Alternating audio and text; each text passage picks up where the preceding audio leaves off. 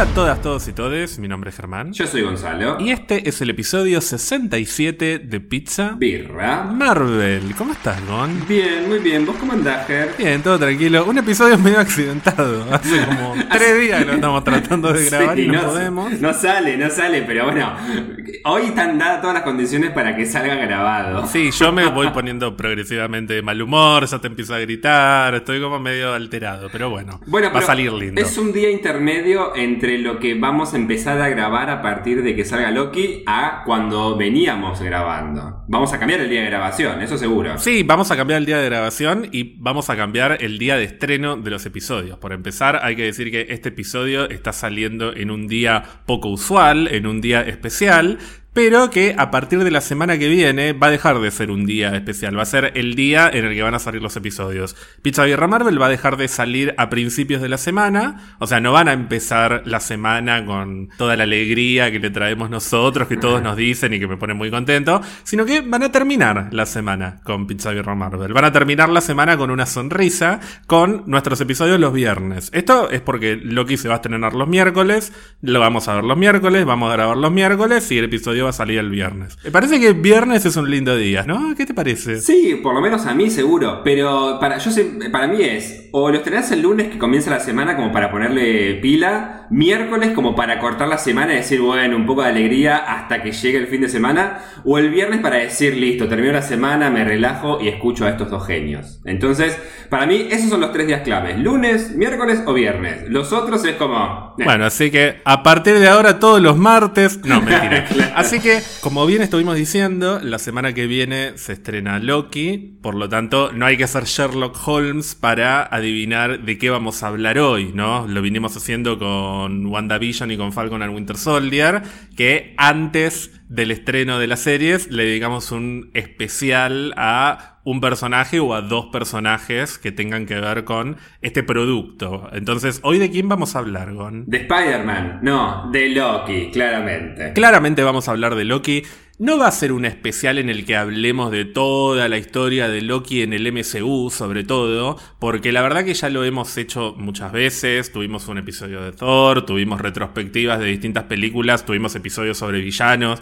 Entonces, ya hemos hablado mucho del recorrido del personaje en el MCU, pero de lo que no hemos hablado tanto es, por un lado, de su historia en los cómics, que siempre es divertido repasarlo, por lo menos vos me decís que te divierte cuando hacemos eso. A mí la historia de los cómics me encanta, me encanta. Yo sé que, o sea, yo siempre te digo que sabes un montón, pero me encanta conocer los orígenes. Por más que siempre seguramente mencionás a Stan Lee y a Jack Kirby, seguro, pero me gusta conocer, digamos, eh, los cambios que tuvo cada personaje en la historia del cómic y después qué tomaron de influencia para construir el MCU, porque Loki debe ser un personaje que, no sé, me hace pensar de que tuvo muchas idas y vueltas, ya me contarás. Y de lo que también tenemos que hablar es de la versión de Loki que vamos a tener en la serie, que es una versión diferente a la que venimos viendo en el MCU. Es una versión cuya historia se limita a los eventos de Thor y de la primera Avengers, porque recordemos que es el Loki que se roba el tercer acto y se va por ahí a, a vivir nuevas aventuras en la línea de tiempo paralela de Endgame. Así que eso nos va a dar el pie para especular qué puede ofrecer de nuevo este personaje o esta versión nueva del personaje al MCU, siendo que el concepto de Loki ya en principio parecería estar como medio agotado, como que ya lo vimos muchas veces. Bueno, ¿qué puede aportar de fresco esta nueva versión del personaje? ¿Te entusiasma hablar de esto, Gon? ¿Tenés ganas? Sí, me interesa sobre todo, bueno, sacando obviamente que me gusta lo que es el origen del cómic, me, me interesa debatir qué podemos esperar de este Loki reseteado, básicamente, que no vivió la muerte de su madre friga adoptiva, digamos que es como una de las escenas más lindas y más sinceras tal vez, o mejor dicho, más humanizantes de Loki, cuando eh, se entera de que asesinaron a Frigga y todo. Y después también eh, los acontecimientos que, que lo llevaron después a tomar la decisión de, entre comillas, sacrificarse, o por lo menos, digamos, enfrentar a Thanos. eh, y podría ser consagrarse como un pseudo Avenger, por lo menos por dos minutos, cuando le dice, y nosotros tenemos un Hulk. Podría ser. Antes de hablar de Loki, te propongo que hagamos un rapidísimo repaso de noticias. En lugar de tirarte noticias sueltas, lo que voy a hacer es un repaso muy, muy, muy rápido en orden cronológico, no como lo hicimos hace unas semanas, que nos metimos 10 minutos a hablar de cada cosa, pero te quiero contar en qué estado está cada una de las películas y las series del MCU. Ok. Y en el camino te voy tirando un par de actualizaciones de estos últimos días. Por empezar, las películas y las series que están listas para estrenarse o que están en postproducción y que le faltan muy poquito para estar listas. Obviamente Loki que se estrena el próximo miércoles. El 9 de julio en cines y en Disney Plus tenemos Black Widow que ya están acelerando la campaña de marketing. Está Scarlett ahí publicando videos Ah. con basta de huir de mi pasado. Ah, sí, bueno, está- basta de huir de la fecha de estreno. Scarlett eh, ella misma está publicando cosas, pobre, diciendo, ay, ya se olvidó de esta película, seguramente. Después, en agosto llega What If. No tenemos la fecha específica de estreno, pero sabemos que va a ser en agosto. Seguramente será después de que termine Loki, una o dos semanas después de- del final de Loki. El 3 de septiembre, Shang-Chi y la leyenda de los 10 anillos, solo en cines, en principio, y durante 45 días, está confirmado eso. Ah, mira. El 5 de noviembre, Eternos, también en cine. Y el 17 de diciembre, Spider-Man No Way Home. Esta película de la cual debería llegar un tráiler ya. En cualquier momento va a salir el tráiler porque están dos reportes dando vuelta de que está listo. Ah, mira. Así que si no es en estos días, si no es la semana que viene, la otra, en cualquier momento llega. Vos decís que en, Así ju- que- en junio sale, en este mes sale. Y yo creo que sí, yo creo que ya es momento porque falta poco, o sea, faltan seis meses. Sí, además con todo, perdón, con todo el hype que tiene esa película, es como que estaría bueno ya como alimentarlo todavía más, porque ¿hace cuánto que se viene hablando de cuántos rumores tiene esa película alrededor? Impresionante, demasiado. ¿no? Antes de fin de año, recordemos que también deberíamos tener Miss Marvel y Hawkeye, tal vez en ese orden, tal vez al revés, no lo sabemos, pero lo importante es que ya están filmadas y en postproducción, a lo sumo quedará algún reshoot. Y se acaban de terminar de filmar en estos últimos días Doctor Strange en el multiverso de la locura, que se estrena en marzo de 2022.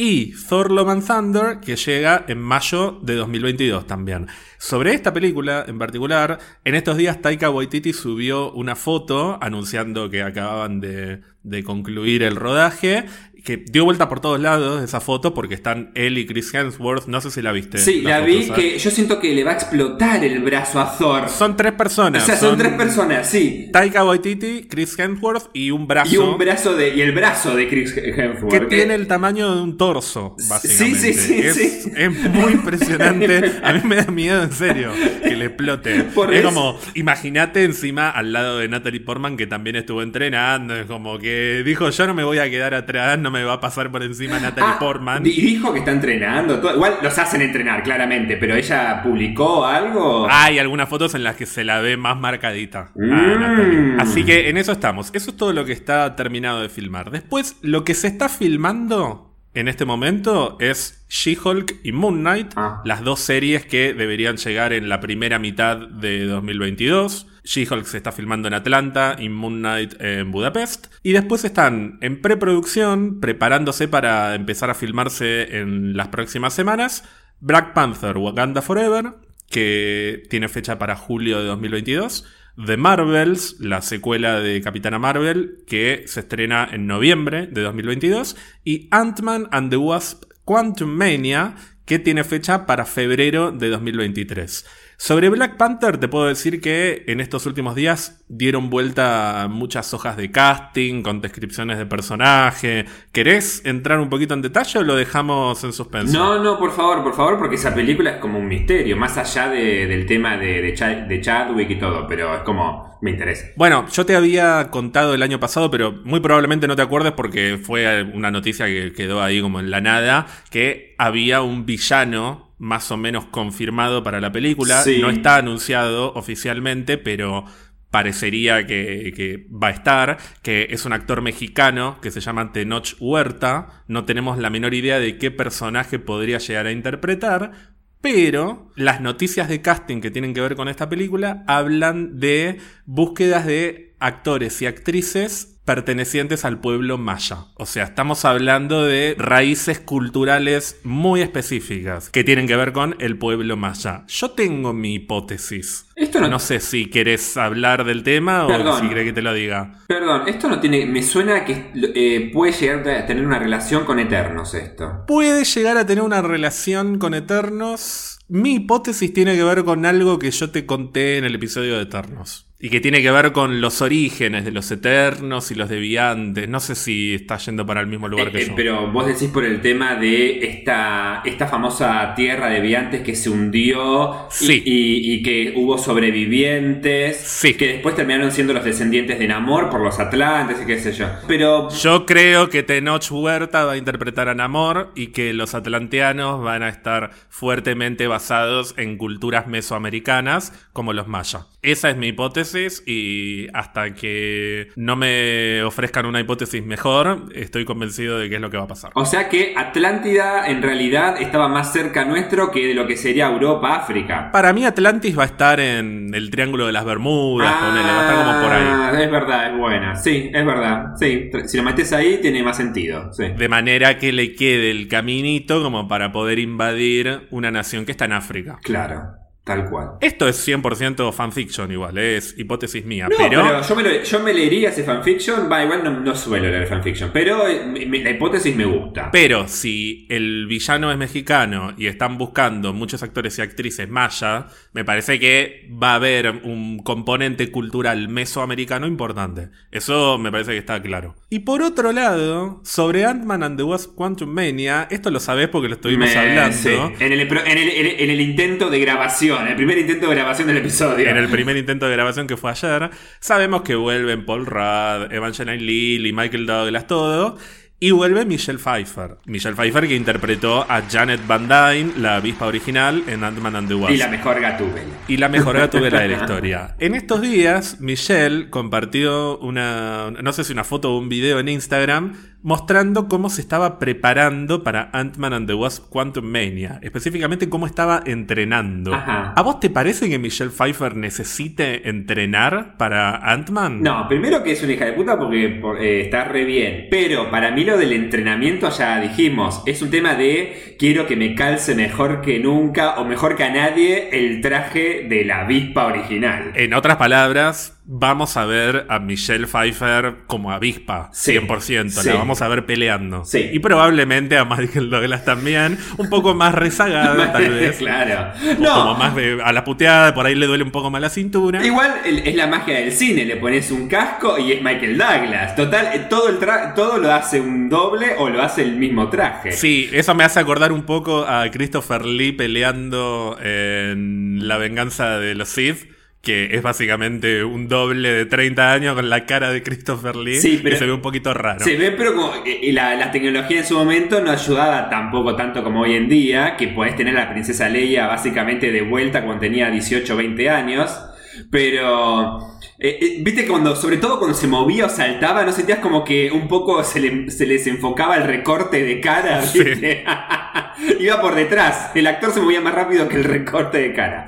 Pero esto nos reda pie para decir, vamos a tener a los dos Ant-Man y las dos avispas peleando eh, uno o- y una al lado del otro. Y otro. Y Stature, que es la hija Ah, de Ant-Man. O Que sea, la- vamos a tener una familia de Ant-Man y Wasp. a la que, a la que recastearon, pobre. La recasteada. bueno, y también están en preproducción y preparándose como para empezar a filmarse en la segunda mitad de año las series Secret Invasion y Armor Wars. Mm. Seguramente se filme primero Secret Invasion porque ya tenemos varias noticias de casting y de hecho sigue habiendo eh, reportes sobre personajes que están buscando y demás, pero bueno, no vamos a entrar en detalle porque son muy eh, como muy periféricos. Después, en lo que sería preproducción o pre-pre-preproducción o desarrollo inicial, bueno, Guardianes de la Galaxia Volumen 3 se empieza a filmar a fin de año con fecha de estreno en mayo de 2023. Está todo listo para que se empiece a filmar a fin de año, pero falta un poquito de tiempo porque básicamente James Gunn tiene que terminar con sus obligaciones por la nueva película de Suicide Squad, que la dirige él. Junto con la película se va a filmar también el especial de Navidad de los Guardianes, que va a salir a fin de año de 2022. Mucha expectativa. Mucha, muchísima. mucha. ¿Llegará a ser tan fumado como el de Star Wars. Que nunca, Ojalá. Ojalá. Y la otra serie que estaba anunciada es Ironheart,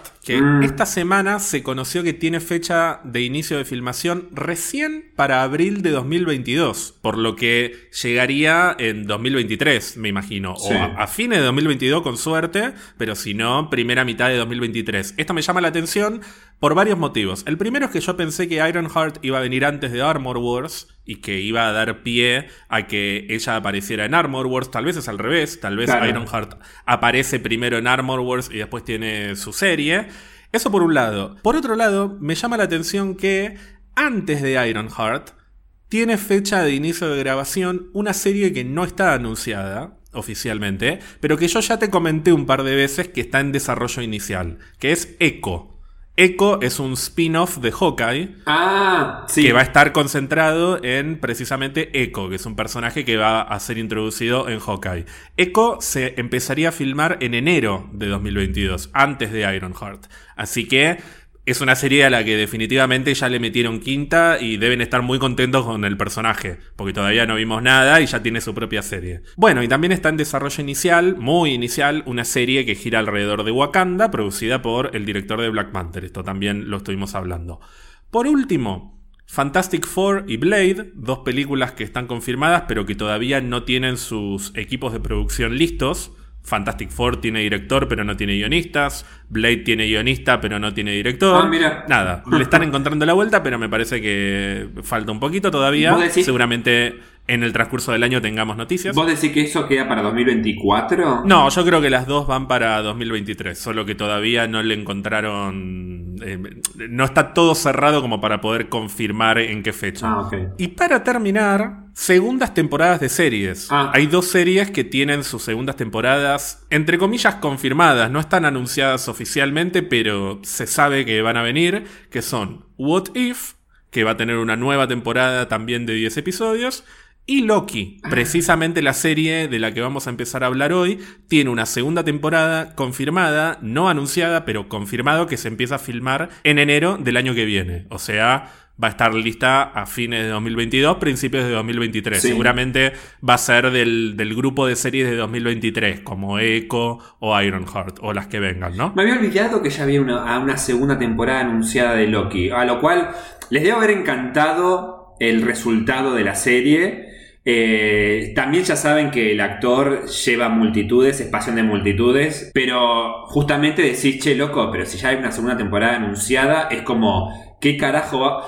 ¿Sabes lo que me pasa a veces cuando antes que se estrene una, una temporada, que ya te anuncian de que va a haber una segunda y, y se renovó para dos, tres temporadas más, es que decís, uy, entonces tal vez no tenga tanto impacto esta temporada porque en realidad eh, la conclusión posta y, y la resolución y el legado va a estar en, dentro de tres temporadas más. Es como que siento como que, uh, bueno, a viste, a veces las cosas estiradas es como... mm, Bueno, Kevin Feige en algún momento del año habló del tema. No todas las series las están encarando de la misma manera. Hay series que las encaran como un evento que empieza y termina, como WandaVision o como puede ser Secret Invasion, por ejemplo.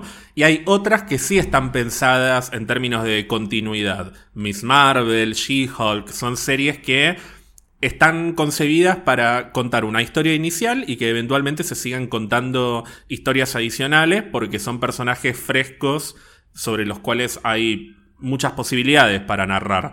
En el caso de Loki, a mí no me termina de quedar del todo claro si va a ser exactamente así, porque ya desde las etapas iniciales de producción de Loki se hablaba de 12 episodios. En algún momento Tom Hiddleston habló de 12 episodios y me da la sensación de que ya concibieron la serie como en dos partes. Ah. Como que va a haber una parte 1 y una parte 2. Y no sé si va a haber una tercera temporada de Loki. Obviamente que si es exitosa todo puede pasar. Pero no creo que sea un caso en el que solo concibieron la parte 1 y no saben qué van a hacer en la parte 2. Creo que la parte 1 va a cumplir una función muy específica y la parte 2 va a cumplir otra. función y que va a haber una relación entre las dos. Esto es 100% especulación igual, hasta que no veamos la serie y no veamos qué repercusiones hay en el resto del universo de Marvel, no lo podemos asegurar. Pero me parece que no es un caso de una serie que la van a estirar eternamente. Me parece que está concebida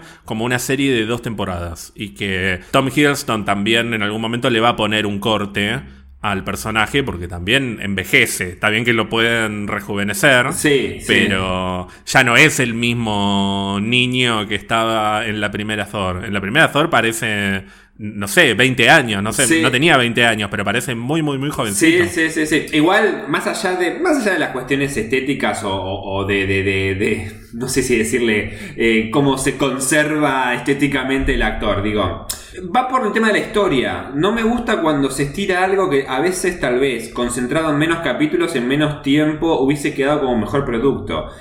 Es como cuando, no sé, pasa, no solo pasa en las series, pasa también en películas, pasa en, en, libros, en en cualquier tipo de saga. Me parece que es como que... Lo que me pasa es que justamente es con Loki, cuando decís cuánto más quieren exprimir el personaje.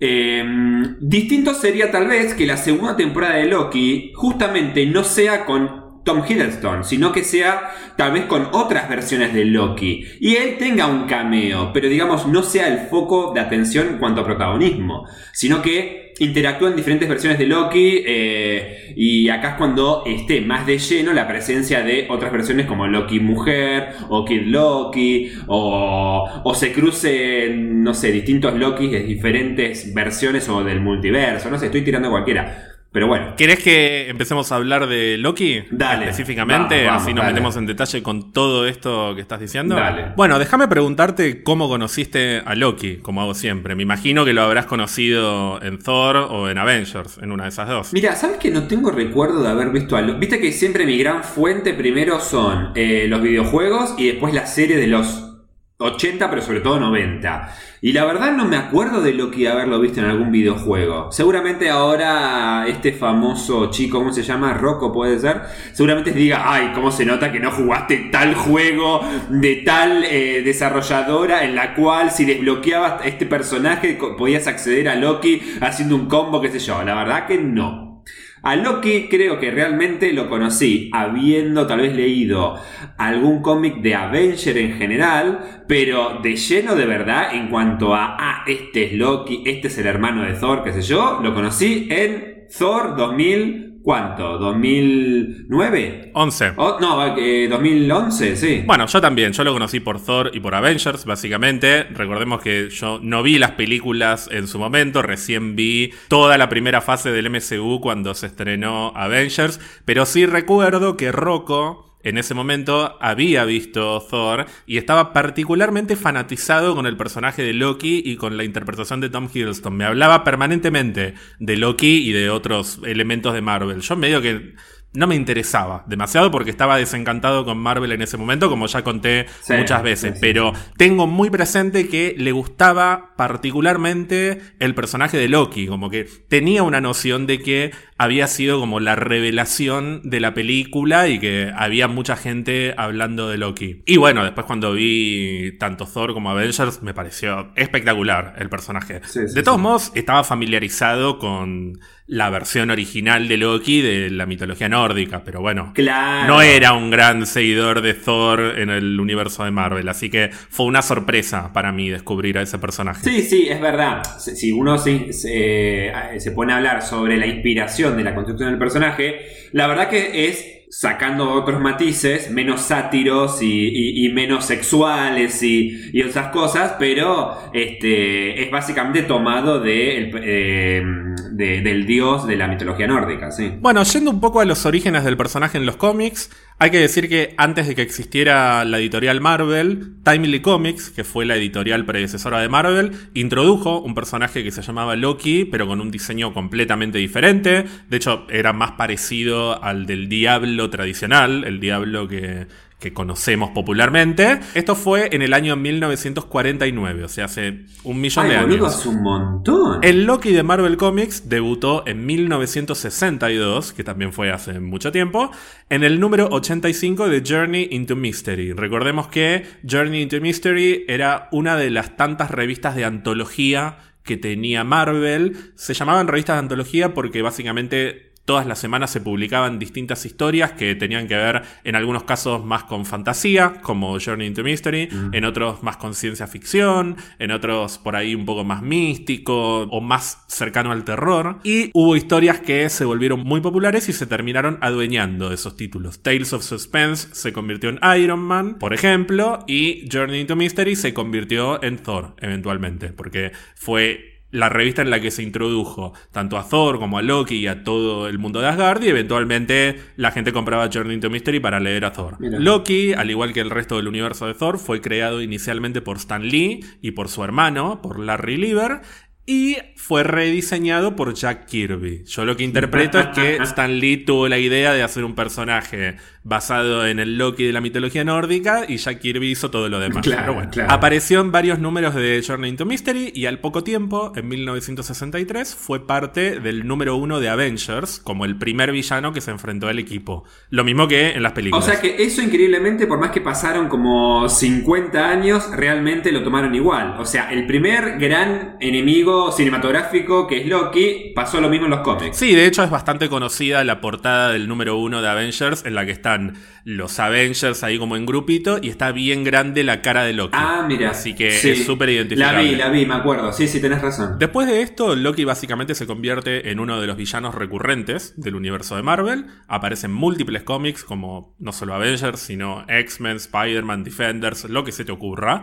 No vamos a entrar en detalles sobre la historia de Loki a lo largo de, de esas décadas porque sería interminable. Básicamente es el archienemigo de Thor y pelea no solo con Thor, sino con los diferentes equipos del mundo de Marvel. En lo que respecta a su origen dentro de la historia, dentro de, la narrativa de Marvel, su origen en los cómics es bastante similar a lo que vemos en la película. Básicamente, Odín se enfrenta a los gigantes de hielo, que son estos seres que viven en el reino de... A ver si te acordás. ¿Cómo se llama? Jotunheim.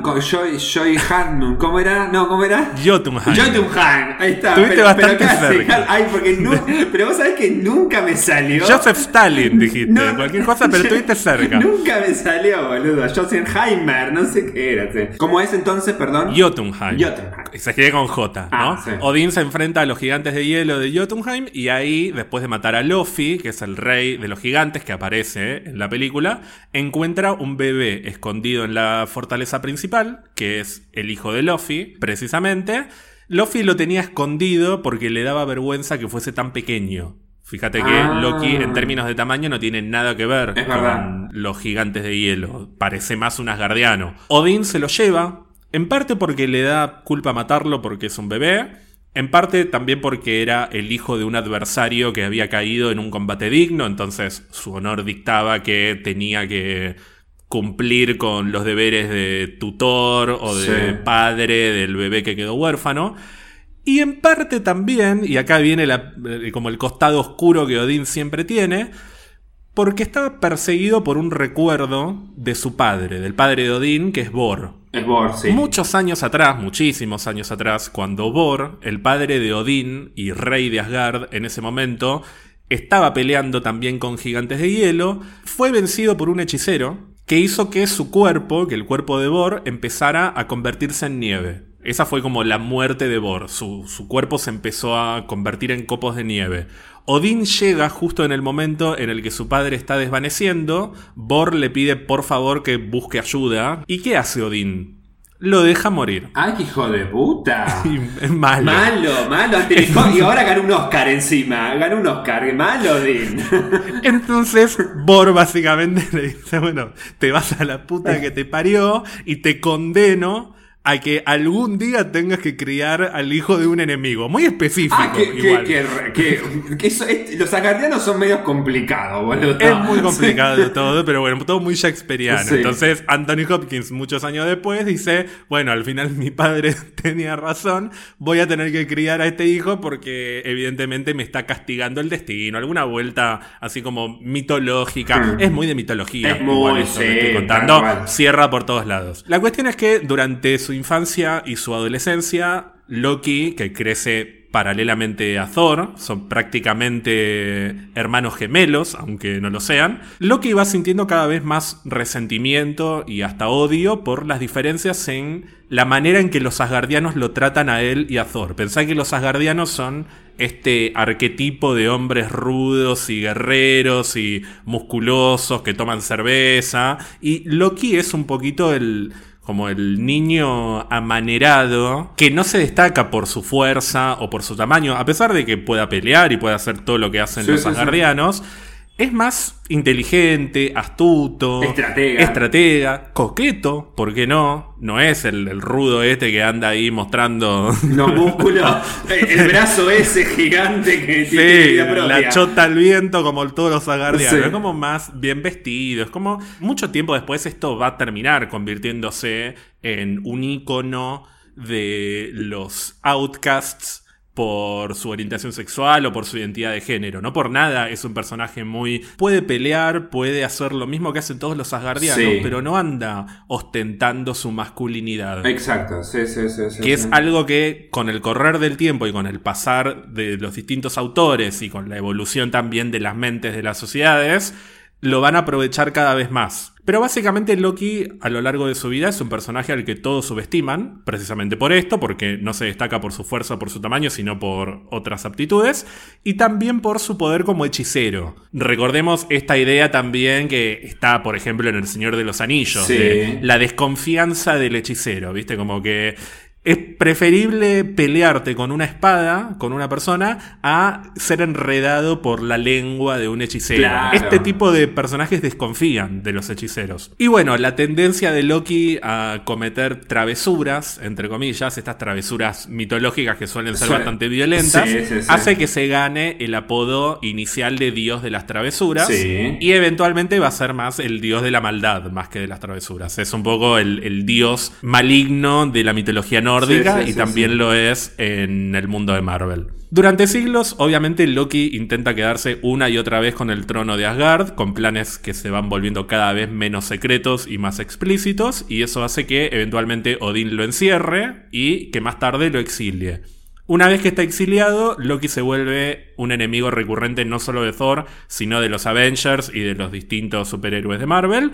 Y como te dije hace un rato, no vamos a entrar en detalle en todo lo que hizo Loki, pero más de una vez logró hacerse del trono de Asgard y superar a sus enemigos, en muchas ocasiones complotando con otros villanos, pero también en algunos casos se puso del lado de su padre y de su hermano para defender Asgard. Por ejemplo, cuando Surtur, que es este demonio de fuego que aparece en Ragnarok, Sí. en la película Thor Ragnarok, cuando Surtur intenta destruir Asgard, Loki se pone del lado de Thor y de Odín porque Loki no quiere destruir Asgard, la quiere gobernar. Sí, sí, sí. Ahora, vos hablaste ya varias veces de versiones de Loki, de distintas versiones de Loki que podríamos ver en el futuro en el MCU. Esto es porque en los cómics más recientes, recientes entre comillas, o sea, de los últimos 15 20 15, años, sí. Loki tuvo varios cambios importantes en su desarrollo como personaje que tienen que ver principalmente con la incorporación de versiones alternativas o, o no sé si alternativas, versiones nuevas del personaje. Por empezar, recordemos que el ciclo de vida y de muerte de los asgardianos está marcado por esto que decíamos recién, el Ragnarok, el conflicto que está en la mitología nórdica y que marca el final de los dioses, que implica que todos los asgardianos mueren y renacen. Es un ciclo perpetuo Sí. que se repite a lo largo de los siglos y los siglos. En una de las iteraciones de este conflicto, Loki muere en los cómics y renace en el cuerpo de una mujer. Esta versión femenina de Loki es conocida popularmente como Lady Loki Sí. y aparece en un periodo de Marvel conocido como Dark Reign o el Reino Oscuro, Sí. que es una saga de la que hablamos varias Sí, veces. sí, sí, sí. Una saga que atraviesa a todos los títulos de la editorial que está marcada principalmente porque Norman Osborn es el hombre más poderoso del mundo y se convierte, por ejemplo, en el líder de los Avengers. Entonces, en lugar de haber Avengers, hay Dark Avengers. Todos los títulos de Marvel, o la mayoría, llevan Dark algo, sí. Dark algo, Sí, sí, exacto. sí. Y durante este periodo, Norman Osborn tiene como su versión oscura de los Illuminati. Los Illuminati son como un grupo ultra secreto de los líderes de superhéroes, por ejemplo, el Profesor X, Doctor Strange, Tony Stark, Reed Richards. Bueno, los Illuminati de Norman Osborn se llaman La Cabal e incluyen, por ejemplo, al Doctor Doom,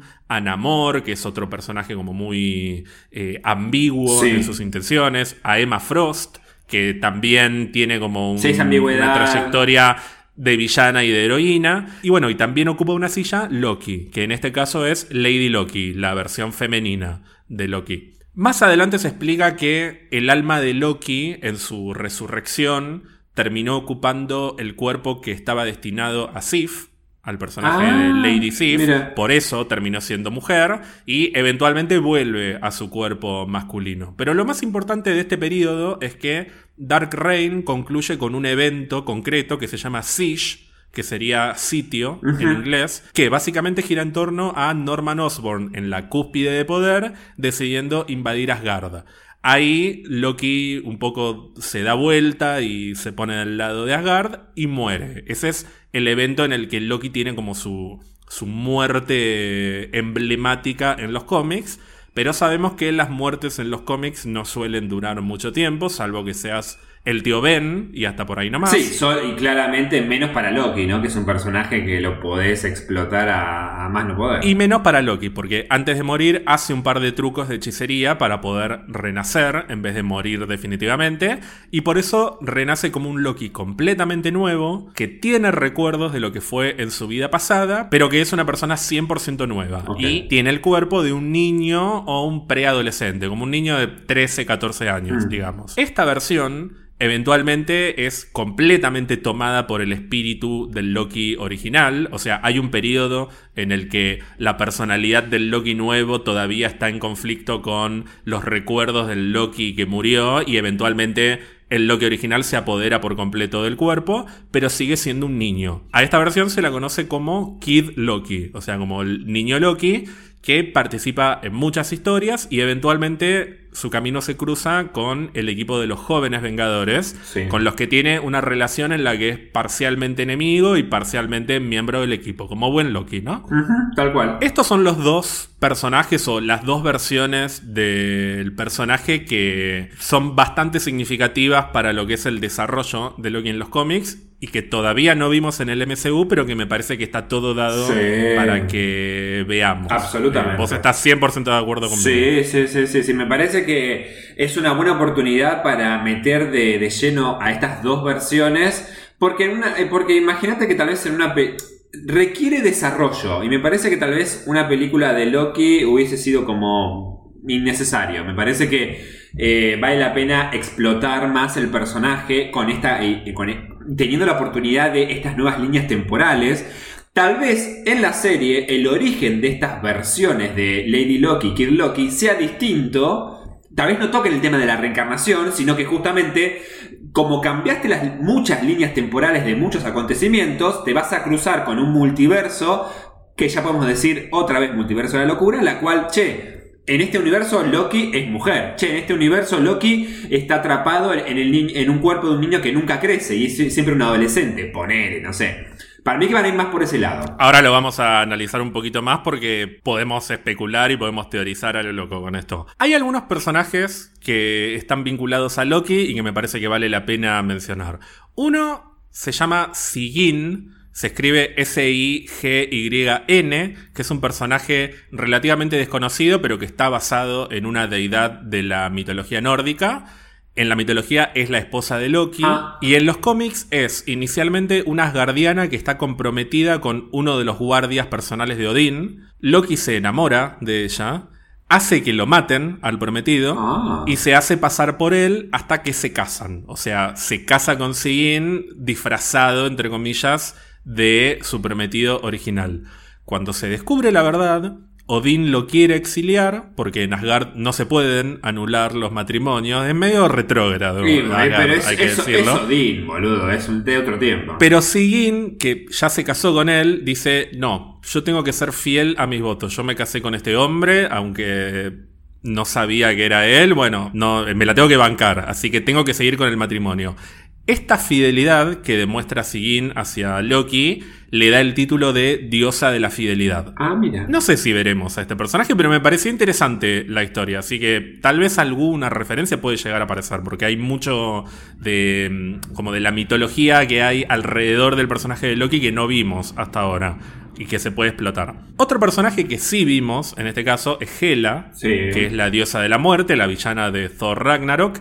Gobierna otro de los nueve reinos de- del universo que, ¿cómo se llama? Este es difícil. Eh, mm, no, porque el mundo oscuro es. eh, no, nunca me sale, no me sale, no. No es muy conocido este, es Niflheim. No, olvidate. Que en realidad la parte en la que está Hela se llama Hel, H-E-L, como, Como el infierno. parecido en sus raíces etimológicas al infierno, pero el reino en sí se llama Niflheim, que es el reino de los muertos. En el MCU recordemos que es la hija mayor de Odín, o sea, es hermana mayor de Thor y de La primogénita de Odín, digamos. sí, sí. La primogénita, pero en los cómics tiene otro origen. ¿Vos sabés cómo es? No, pero te iba a preguntar si en alguna versión de los cómics eh, eh, efectivamente existe la versión del MCU o la versión del MCU es exclusivamente de las películas y no está basada en ningún cómic. Porque yo sé que en realidad Hela no es, o sea, por lo que yo conocía de Thor, en los cómics más conocidos, Hela no era hermana de, de Pero Thor. ¿qué parentesco tiene con Thor y con Loki? ¿No era prima? En los no, cómics. No me acuerdo. No, Hela en los cómics es la hija de Loki. Ah. Algo que también está sacado de la mitología nórdica. Y Loki no interactúa mucho con ella porque le tiene como cierto miedo, cierto respeto por sus poderes, pero son personajes que están vinculados. Lo que hicieron en la película, que esto lo hablamos algunas veces, es mezclar el origen de Hela con el de otro personaje. Que se llama Ángela. Ángela es un personaje que originalmente no es de Marvel, es de la editorial Image Comics, la misma editorial de la que viene, por ejemplo, Invincible, Sí. el personaje La- super popular de la serie de Amazon. ahora, sí. Bueno, en el caso de Ángela, ella era un personaje del universo de Spawn, ¿te acordás de Spawn? Sí, el, el, cómic el co- hiper sí, popular. Sí, sí, sí, sí, me acuerdo. Que eventualmente Marvel compró los derechos de ese personaje, los derechos de Ángela, porque tiene una historia medio, medio larga igual. Es un personaje que fue creado por Neil Gaiman, Ah. un autor del que hablamos la semana pasada. Sí, y sí. Neil Gaiman se disputó los derechos con Image Comics, los ganó y después los vendió. Como Ah. a chuparla, le dijo. Qué hijo de puta. Listo, ahora lo tengo, mira cómo te lo vuelvo a vender. Se hizo, Claro. básicamente se compró una mansión Más o con el personaje de Ángela. Marvel se quedó con el personaje de Ángela y lo integró al universo de Marvel como una hermana perdida de Thor y de Loki. Esto es lo que después tomaron Claro. para adaptar a Hela en Thor Ragnarok. Originalmente en los cómics lo que revelan es que además de los nueve reinos hay un reino adicional. O sea que en realidad los nueve reinos eran diez reinos y en una batalla mega épica se cortó violentamente la rama de, del Yggdrasil que llevaba a ese reino.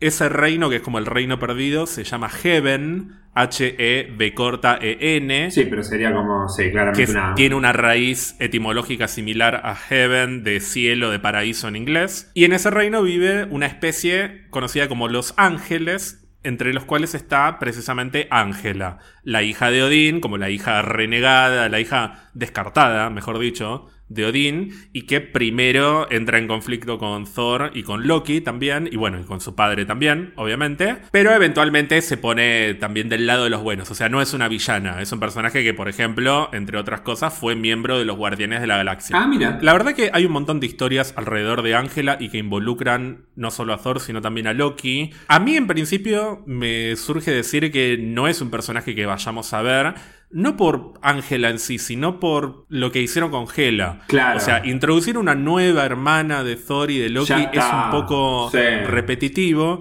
Pero también me parece un desperdicio descartar este décimo reino. Siento que hay un montón de historias copadas que se pueden contar. Para, para, para. Lo del décimo reino para mí no lo descartes, ¿eh? Me parece que justamente está re bueno como potencial para decir, Mirá si el décimo reino es una nueva amenaza para la galaxia, ponele. O para el, el renacer de Asgard. Ahí sí me gustaría un poco más. No nos olvidemos de que Asgard todavía, en la línea de Loki, Asgard existe. Imagínate si ahora aparece este nuevo, este décimo reino y, puede ser como amenaza de Asgard. Tal vez ahí Loki decide de vuelta ponerse del lado de Asgard para defenderlo. Sí es verdad que sería fórmula repetida lo de otra hija, che, al final pobre Friga, este, el otro, el viejo este, se anduvo por todos los reinos eh, este, concibiendo pibes más o menos.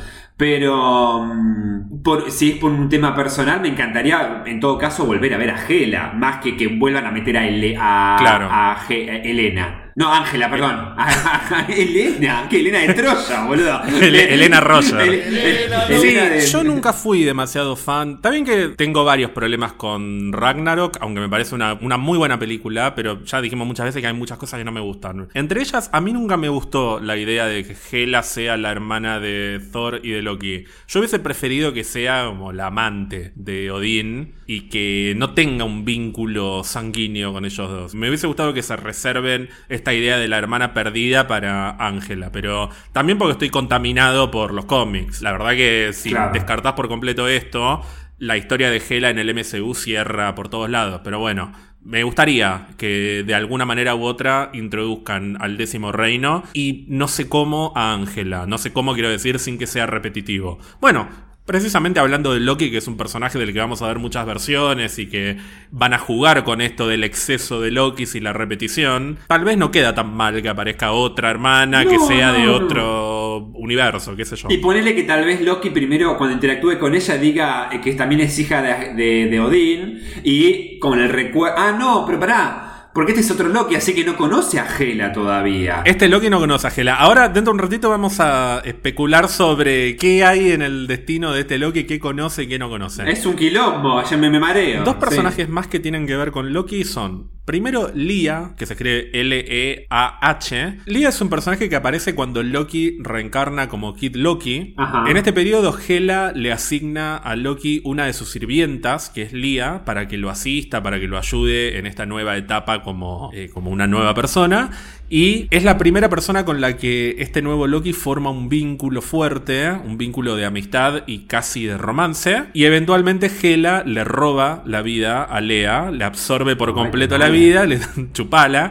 Y esto le rompe el corazón a Loki. Es un personaje que aparece como en un periodo muy acotado, pero que es significativo para lo que es el nuevo Loki, el, el, Loki niño. Y por último, un personaje que es histórico de los cómics de Marvel, que es una villana clásica de Thor, se llama Enchantress. Estaba esperando que la menciones. La dejé para el final porque es un personaje importante. Enchantress o Encantadora sería, su verdadero nombre es Amora, es una hechicera que aparece en millones de cómics de Thor, que está todo el tiempo acompañada por un guerrero leal que la sigue a todos lados y que está enamorado de ella, que es el ejecutor. Este personaje apareció también en Thor Ragnarok, o sea, se lo metieron a Hela. Exacto. Es decir, así como fusionaron algunos elementos de Ángela con Hela, también le adjudicaron algunos aspectos de Enchantress a Hela. Pero en todo caso, yo creo que Enchantress tiene más posibilidades de aparecer, porque una cosa es sacarle un personaje que va adicionado a ella, y otra cosa es sacarle la historia del personaje. Sí, ¿por qué tiene posibilidades de aparecer? Porque a lo largo de los cómics, Amora y Loki trabajaron muchísimas veces juntos, porque comparten intereses. Loki se quiere quedar con el trono, y Amora se quiere quedar con Thor, básicamente. A veces lo quiere matar, a veces se quiere casar con él. Tienen como una especie de relación de amor-odio con Thor y sus planes suelen coincidir más que entrar en conflicto. Y como pasa con estos personajes, Eventualmente, en algunas ocasiones, también empiezan a sentir cosas entre ellos, sobre todo Amora hacia Loki. Amora en algunos momentos se enamora también un poquito de Loki, pero bueno, Loki está como más allá del amor. Loki quiere el trono y nada más. Además de Amora, hay una segunda versión de Enchantress que se llama Sylvie, Sylvie es una humana, una chica, una adolescente, rubia, muy parecida a, a Enchantress, que es un personaje rubio, así como el, paradigma de belleza nórdica, digamos.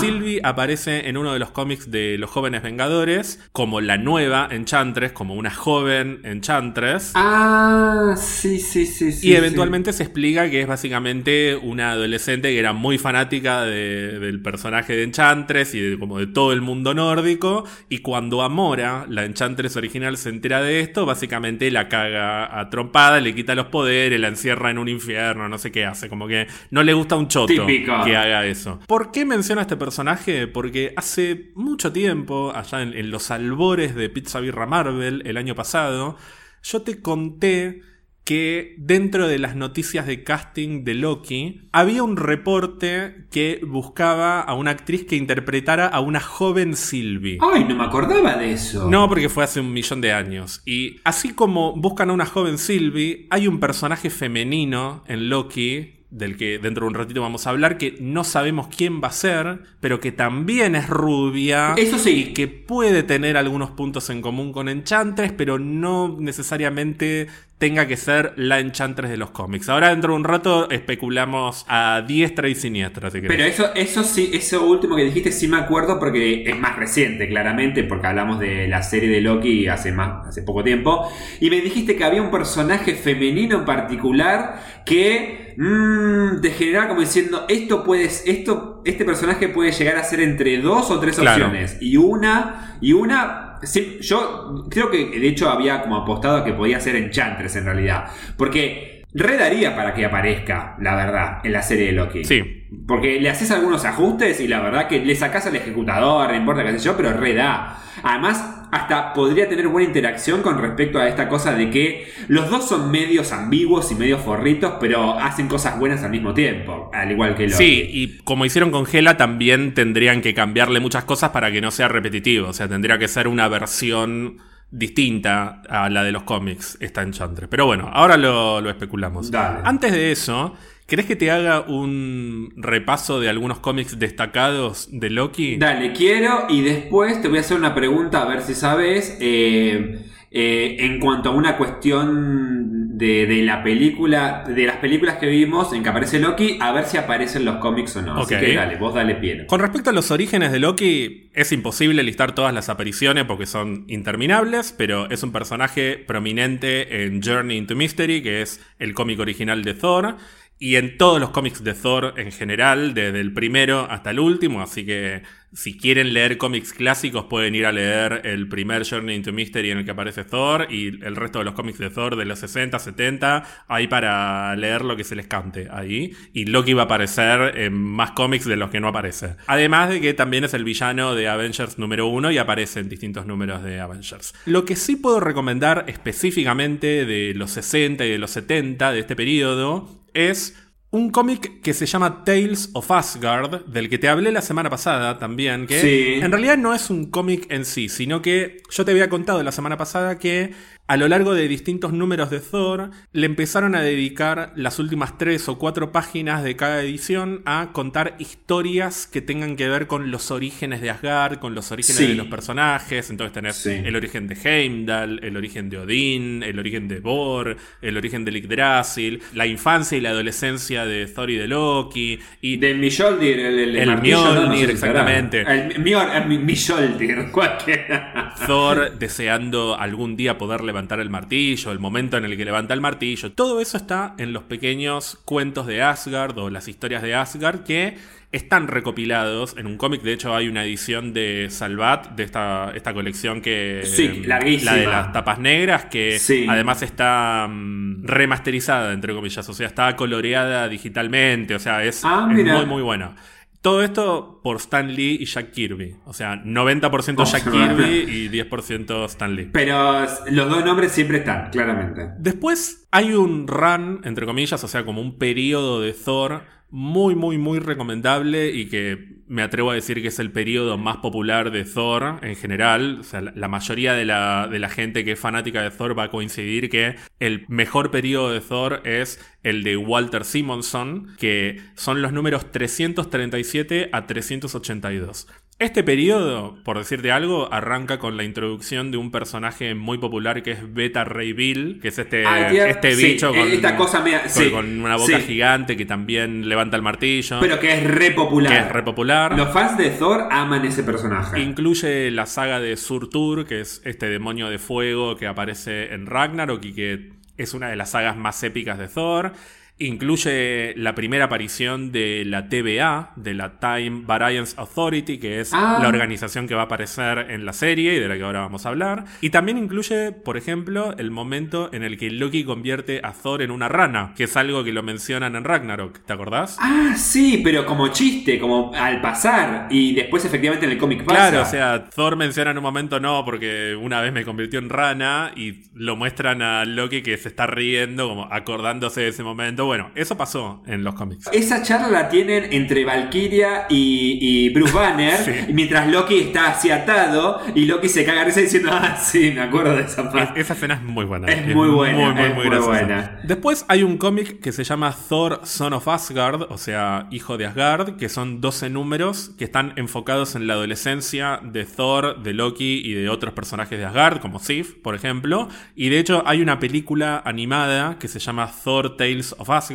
parecido, o sea, eh, tiene el título del cómic que te hablaba hace un rato, Sí, que está sí. basada en este cómic, que cuenta la, el- eh, la adolescencia de Thor y de Loki, que es bastante lindo. ¿De qué año? ¿De qué año el cómic o de qué año la película? De la película, porque no sabía que había una película animada con respecto a, a Thor, ¿no? La verdad no. La película es de 2011. Otro cómic es Thor First Thunder, o sea, Thor Primer Trueno, sería que son cinco números que funcionan como una especie de, entre comillas, año 1 de Thor.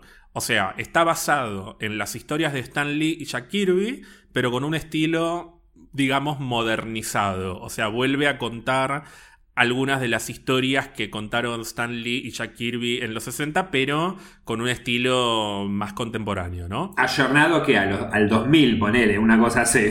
Después está el primer cómic en solitario de Loki, Ah. que es Loki Volumen 1 de 2004, que también se lo conoce como Thor y Loki, hermanos de sangre. Se lo puede encontrar con este nombre en distintas comiguerías o, o en internet.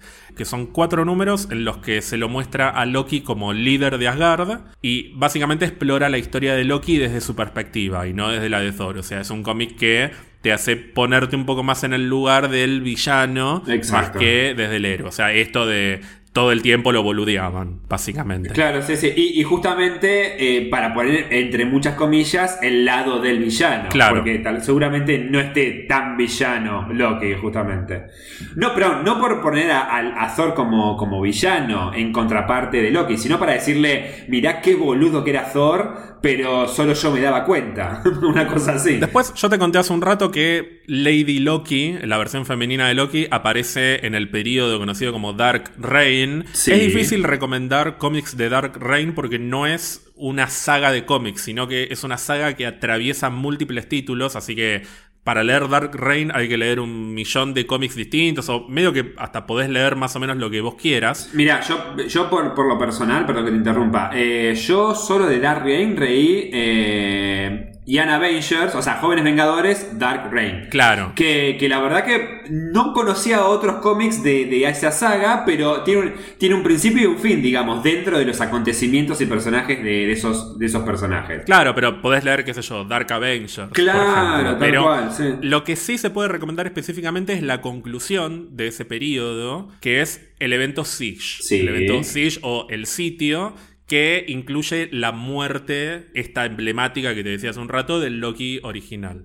Después de esto viene el segundo volumen de Loki, que llega en el año 2010, también conocido como Los Juicios de Loki. Son cuatro números que vuelven a explorar los orígenes de Loki y cómo se convirtió en el dios del mal, pero en una versión del universo de Marvel mucho más enfocada a la mitología nórdica. O sea, no es específicamente la historia de Loki en Marvel, sino que es una versión más ajustada a la mitología nórdica, pero es, es muy, muy, muy recomendable porque está buena la historia. Pero volviendo a lo que es el universo real de Marvel, yo te había dicho que después de la muerte de Loki viene su renacimiento como Kid Loki. Como Kid Loki, sí. Kid Loki es introducido en un nuevo volumen de Journey into Mystery, este título de los 60. Bueno, en 2012 lo relanzan como un cómic de Loki, o específicamente un cómic de Kid Loki. Es un cómic escrito por Kieron Gillen, que de hecho es uno de los autores de Jóvenes Vengadores, por Sí, ejemplo, sí. que explora al personaje de Kid Loki, su relación con Thor y otros elementos para el desarrollo de esta nueva versión del personaje. Y precisamente después de Journey into Mystery tenemos el cómic Jóvenes Vengadores de 2013, o sea, el segundo volumen Sí. en el que Kid Loki es una pieza fundamental, es uno de los personajes más Te importantes, diría si que no el más importante. si no es el más importante, está dentro de los dos más importantes. Por último, otros cómics recomendables de Loki son Loki Agent of Asgard, en la que tenemos al joven Loki como un agente que resuelve problemas y misterios para Asgard. El cómic Boat Loki o Bote a Loki, que es una especie de sátira política en la que Loki se postula para presidente. Hay elementos de estos dos cómics que van a estar en la pará, serie. De hecho, el de Boat Loki explícitamente se lo ve. Se lo ve. En, en el que- se lo ve a él con el mismo look Sí, del cómic. el que dice, el, el que abre los brazos así como diciendo, bueno, como una cosa así, y después lo apuntan con armas. ¿O no? Es Exacto. ese. Bueno, ese look de Bote a Loki está sacado, calcado de Boat Loki. Mira. Y la idea de Loki como un agente que resuelve misterios y resuelve casos para Asgard, que está en Loki Agent of Asgard, también está espiritualmente en la serie de Loki, porque vamos a ver que va a funcionar como una especie de agente que resuelve casos, pero para la TVA, no para Asgard. Exacto. Y para finalizar, hay un tercer volumen de Loki de 2019, que son cinco números, también bastante recomendable. Y en ese mismo año también tenemos un evento que a mí me gusta mucho, que se llama War of the Realms, la Guerra de los Reinos sería, que es un evento en el que Malekith, un, un Malekith bien hecho, Ah. no el Malekith de las películas, invade los nueve reinos, o, o los diez reinos, mejor dicho, y todos los reinos se tienen que unir y aliar en una guerra contra Malekith. o sea, un. Malekith que vale la pena ver. No, y está bien escrito, o sea, es, es muy bueno realmente ese evento y está muy bien construido el personaje. Y Loki tiene un papel importante, sobre todo por la relación con su madre, que es algo que también está retroalimentado de las películas. digamos. Viste que yo te dije, te quiero hacer una pregunta después que hables de los cómics recomendados de la historia de Loki. Vos sabés que mm, todo bien, eh, es, eh, no es tan mala, es de las peores películas de Marvel, qué sé yo, pero Thor, Mundo Oscuro, para mí, de lo más lindo que me ofreció, son las escenas que, que refleja la parte más sentimental o, o humana, por decirlo de alguna manera, de, o humanizada de Loki, que es su relación con la madre y enterarse que la mataron. Entonces digo, en los cómics de Loki o en la historia de Loki, eh, ¿esto pasa? O sea, ¿tiene una relación diferente, especial? Frigga realmente es como que es la que hace la diferencia para decir, este viejo de mierda que es Odín, mira cómo lo trata, pero yo la verdad lo adopto y lo quiero como si fuera un hijo al igual que Thor. Mira, yo no soy un experto en Loki, así que no te puedo hablar de la historia de Loki a lo largo de décadas y décadas. De hecho, más o menos te recomendé lo que conozco, pero no, no soy un erudito en las relaciones de Loki con otros personajes como puede ser su madre. Pero sí te puedo decir algunas cosas. La primera es que después de introducir al personaje en el MCU, hay muchos elementos de su construcción como personaje que se ven replicados en los cómics, que es algo que pasa no solo con Loki, sino con todos, Sí. básicamente.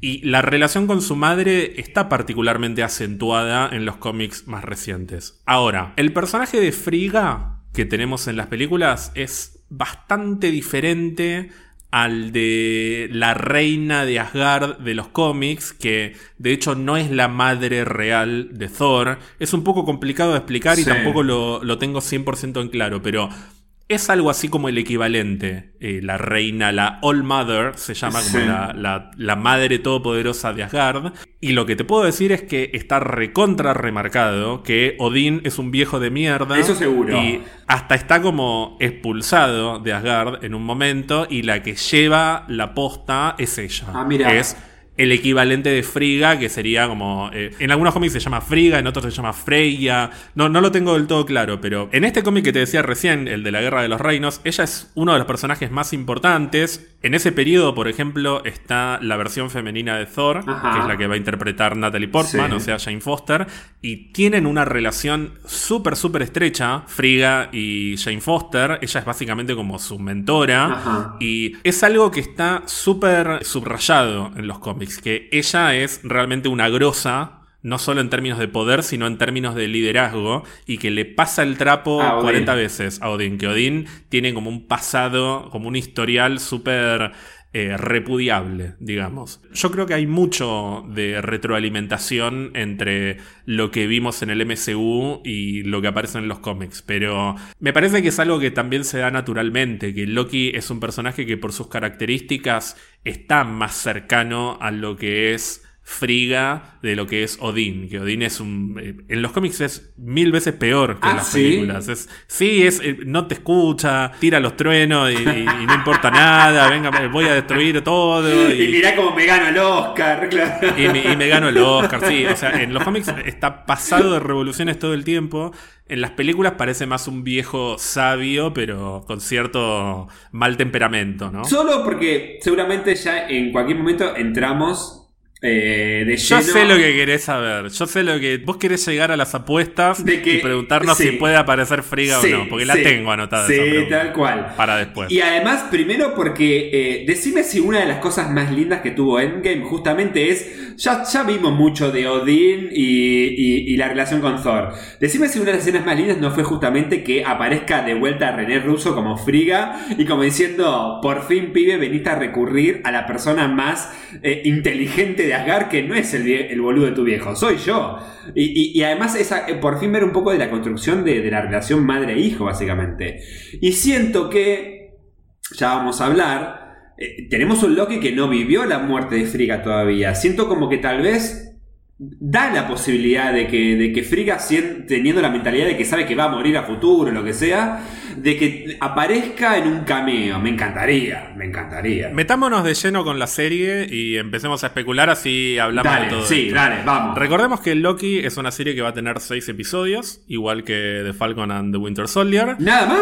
Oh. Oh, ya te vas a empezar a quejar Sí, como eh, también de la duración de los episodios, ¿no? ¿Cuánto? ¿Qué sé yo? 40, 50 minutos. ¡Con crédito! Seguro que- Eh, pero 8 minutos de crédito. 20 minutos son de crédito. ¡Ay, cualquiera! Bueno, el escritor principal de la serie, de esto tengo muchas ganas de hablar, del escritor principal de la serie, Es que es importante, Michael Waldron, que tal vez es un nombre que no suene demasiado conocido. Michael Waldron comenzó como uno de los productores de una serie que a mí me gusta mucho, que es Community, escribió para distintas series, y me interesa particularmente mencionar que produjo muchos episodios de Rick and Morty. Ah. Rick and Morty es una serie mega popular que... No tiene que ver mucho también con, por más que fumado que esté, le dan una continuidad a las series, a los capítulos y a las temporadas. Tiene un- cierta continuidad. No, no es lo más importante la continuidad. Me parece que la continuidad pasa más por los temas que se repiten y por... No quiero spoilear, porque es una serie que realmente vale la pena que la gente vea, que mucha gente por ahí la subestima como que es una serie de comedia medio delirante, y a medida que pasan los capítulos decís, uy, me golpeó en, en lugares que no pensaba que me iba a pegar esta serie, sin dejar de ser fumada. Que es como Taika Waititi, más o menos, que te, cuando te jode, jode, pero te pone ahí, te hace mierda, sí. Tiene una cosa medio Taika Waititi, como, no sé, hay personajes, por ejemplo, que en algún momento dejan de, de existir y son reemplazados por versiones de universos paralelos. Eso te quería, eso. sí. Son conscientes de que están reemplazando a, a una versión que no son ellos, pero coexisten con personas que son de universos paralelos, pero que no son las mismas con las que crecieron ellos porque vienen de otros universos. O sea, tiene estas cosas que dan pie, si están bien contadas y bien narradas, a planteos filosóficos y existencialistas que están buenísimos y que se pueden volver hasta medio angustiantes en algunos momentos. Bueno, este personaje no solo es el escritor principal de Loki, sino que es uno de los guionistas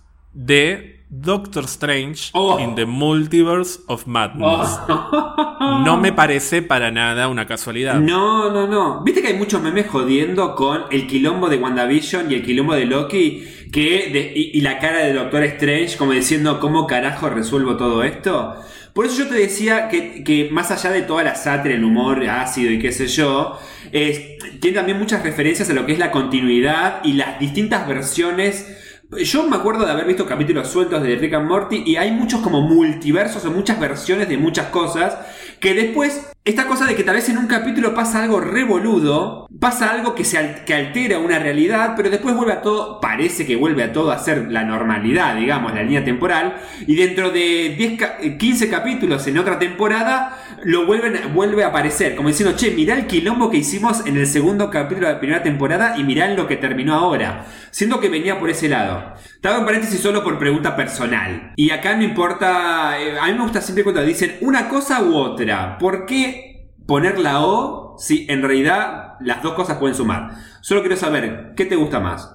¿Rick and Morty o Bojack Horseman? No, Bojack Horseman, ¿Te gusta definitivamente. más? Sí, ¿te no tengo. Sí, no, no, no. Eh, está en otro nivel, Bojack Horseman. Tiene una arquitectura de construcción de personajes y de construcción de humor y de construcción de la historia. Es, es una serie que es inagotable, la podés ver millones de veces y vas a encontrar cosas nuevas todo el tiempo. Es una serie que es, está en otro nivel. Está en otro nivel, no solo del mundo de animación, está entre las mejores series que se han hecho en la historia. Y tiene una narrativa que va evolucionando y que conduce hacia un final y que te lo vas viendo venir a medida que pasa el tiempo. Rick and Morty tiene historias más autoconclusivas, Claro. pero hay una continuidad en términos de temas y de de cuestiones y de filosofía y demás, pero estoy de acuerdo con que no es necesario comparar. Por eso, sí, sí, No sí. es una u otra. Yo me quedo con Bojack, primero porque está concluida y es un paquete cerrado que además terminó en el momento que tenía que terminar y me parece que cierra por todos lados. Rick and Morty puede seguir eternamente, no tiene un final. Pueden continuar las historias de Rick and Morty hasta que se cansen. Ok,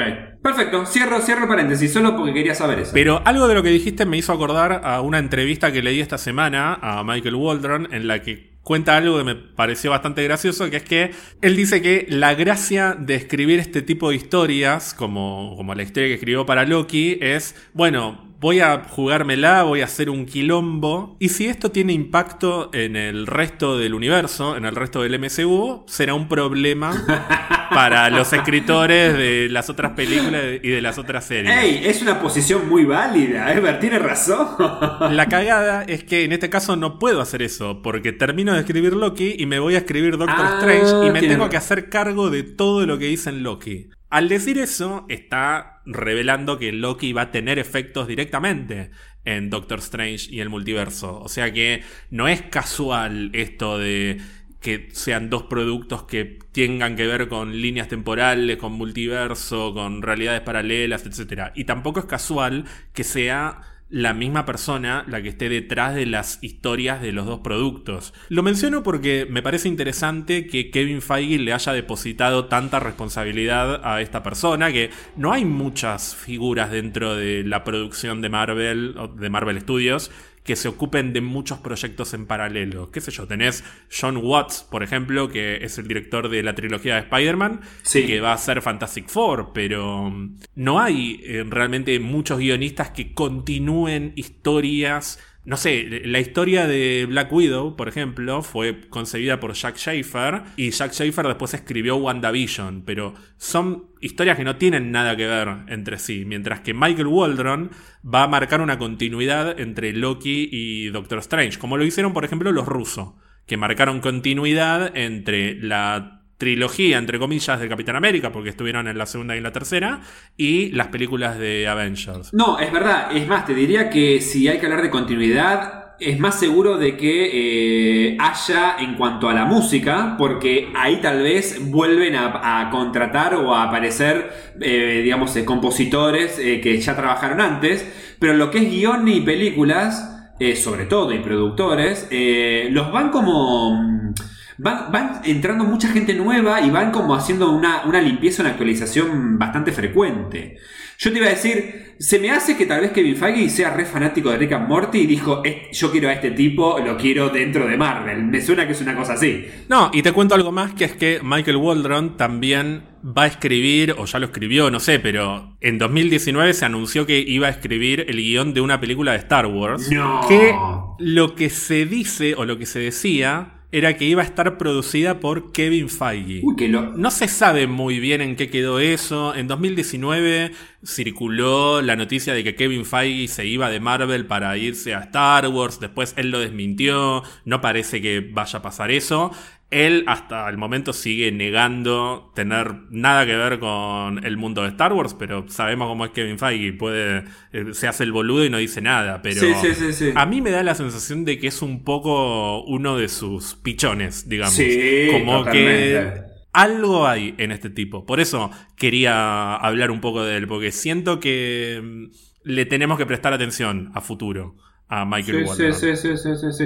Eh, yo igual creo, pero por dadas las condiciones, la situación actual, creo que tal vez eh, eh, la idea esta de una película de Star Wars con Kevin Feige, yo creo que tal vez se replanteó después de ver los tan buenos resultados de John Favreau con el Mandalorian. Tal vez John Favreau esté ocupando el lugar que pensaron en su momento dárselo a Kevin Feige como diciendo, che, o sea, estamos hablando de los capos de capos de capos de Disney, ¿no? Como diciendo, che, mirá lo que hizo Kevin Feige con Marvel, llevémoslo a Star Wars para que haga lo mismo. Pero tal vez, con el resultado que dio John Favreau, dijimos, bueno, dejémoslo a Kevin Feige en Marvel y a John Favreau que lidere... ¿Quién lidera Star Wars? No tengo ni idea si es como Marvel. No sé si hay un líder de, de Star Wars, no sé. Sí, la hay, pero no nos metamos en eso porque da para hablar. Da para hablar mucho. 10 Sí, horas. sigamos con la serie de Loki, sí. Te menciono también a la directora de Loki, que se llama Kate Herron, que tampoco es una directora muy conocida de nombre, pero trabajó en varias series británicas, porque es una directora británica. Lo más conocido que hizo fue Sex Education, que Ah. sí es una serie súper popular. Sí. Dirigió los últimos cuatro episodios de la primera temporada. No nos dice demasiado esto de- del estilo que va a tener la serie, pero es una buena directora, no, no es una desconocida. O sea, perdón, igual no, no, solo vi muy pocos capítulos de Sex Education, eh, como, eh, pero no sé, ¿están tan buenos los capítulos que dirigió ella? ¿Los viste? No Sí, idea. sí, sí, es una buena Sí, serie, o sea, es sólida en términos de dirección y en términos de guion. Es una serie sólida por todos lados, así que está en buenas manos, digamos, la dirección de la serie. a eso. Es, es prolija, es una mina prolija, digamos. De la que tengo muchas ganas de hablar, pero no por su calidad musical, sino por su historia personal. Esto es algo que me enloqueció cuando me enteré. La compositora de Loki. Ok. O sea, la que, la que está detrás de la música de Loki. Sí. Es una señorita que se llama Natalie Holt. La verdad que no, no la tengo de- del mundo musical. Algo que hizo para televisión fue la serie Wallander, que está en Netflix, pero no la vi. No sé cómo es la música. Sé que trabajó en música adicional para distintas películas, por ejemplo para Hans Zimmer, como todo el mundo. Ah, ¿viste? sí, Todos sí, trabajaron con Hans Zimmer o con John John, Williams, Williams sí. o con todos los directores grosos. Pero hay algo que me parece alucinante de la historia de la mina, que es que vos ubicás el programa Britain's Got Talent, Sí. que sería como Sí, el sí, sí. talento argentino original. El American Got Talent. Claro, exactamente. Sería como el America's Got Talent, pero de Inglaterra.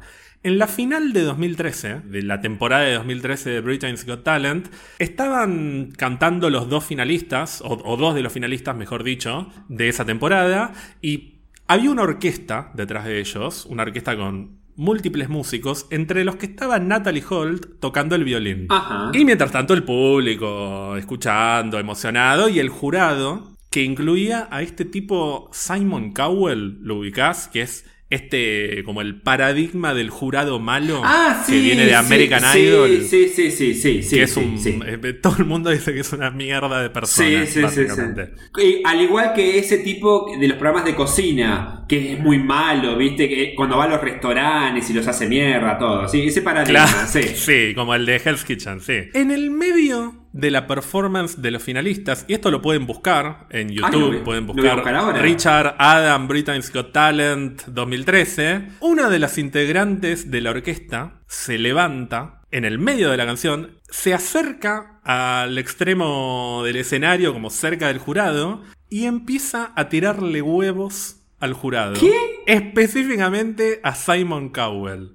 Y entra seguridad en el medio de la canción y la sacan Ay, del estudio. pero espera, quiero ver esto. La persona que hace eso es Natalie Holt, la compositora de la música de Loki. Ah, pero. Que después explicó que no tenía ningún problema personal con Simon Cowell, que quería manifestarse en contra de lo que él representa para la industria de la música. Dio como toda una- Claro. una, explicación como muy, no sé, eh, anarquista. Claro, diría. sí, me encanta. Esta loca de mierda es la compositora de la música de Loki. La amo. Pero bueno, sí, no sé qué habrá pasado por la cabeza de Kevin Feige cuando contrataron a esta mujer, porque claramente sabían de lo que hizo, porque fue un momento bastante... eh, No es algo que pasa desapercibido esto en tu currículum. No, me Está bien que tampoco es para, bueno, eh, mandarla a Guantánamo, ¿no? Pero... No, o a la, o a, a la balsa. Tampoco la mandaron a la balsa, ¿no? Digamos. Claro, pero, pero no es algo muy Disney, digamos, lo que hizo. Claro. Así que nada, estoy muy intrigado por qué es lo que va a ofrecer. Me da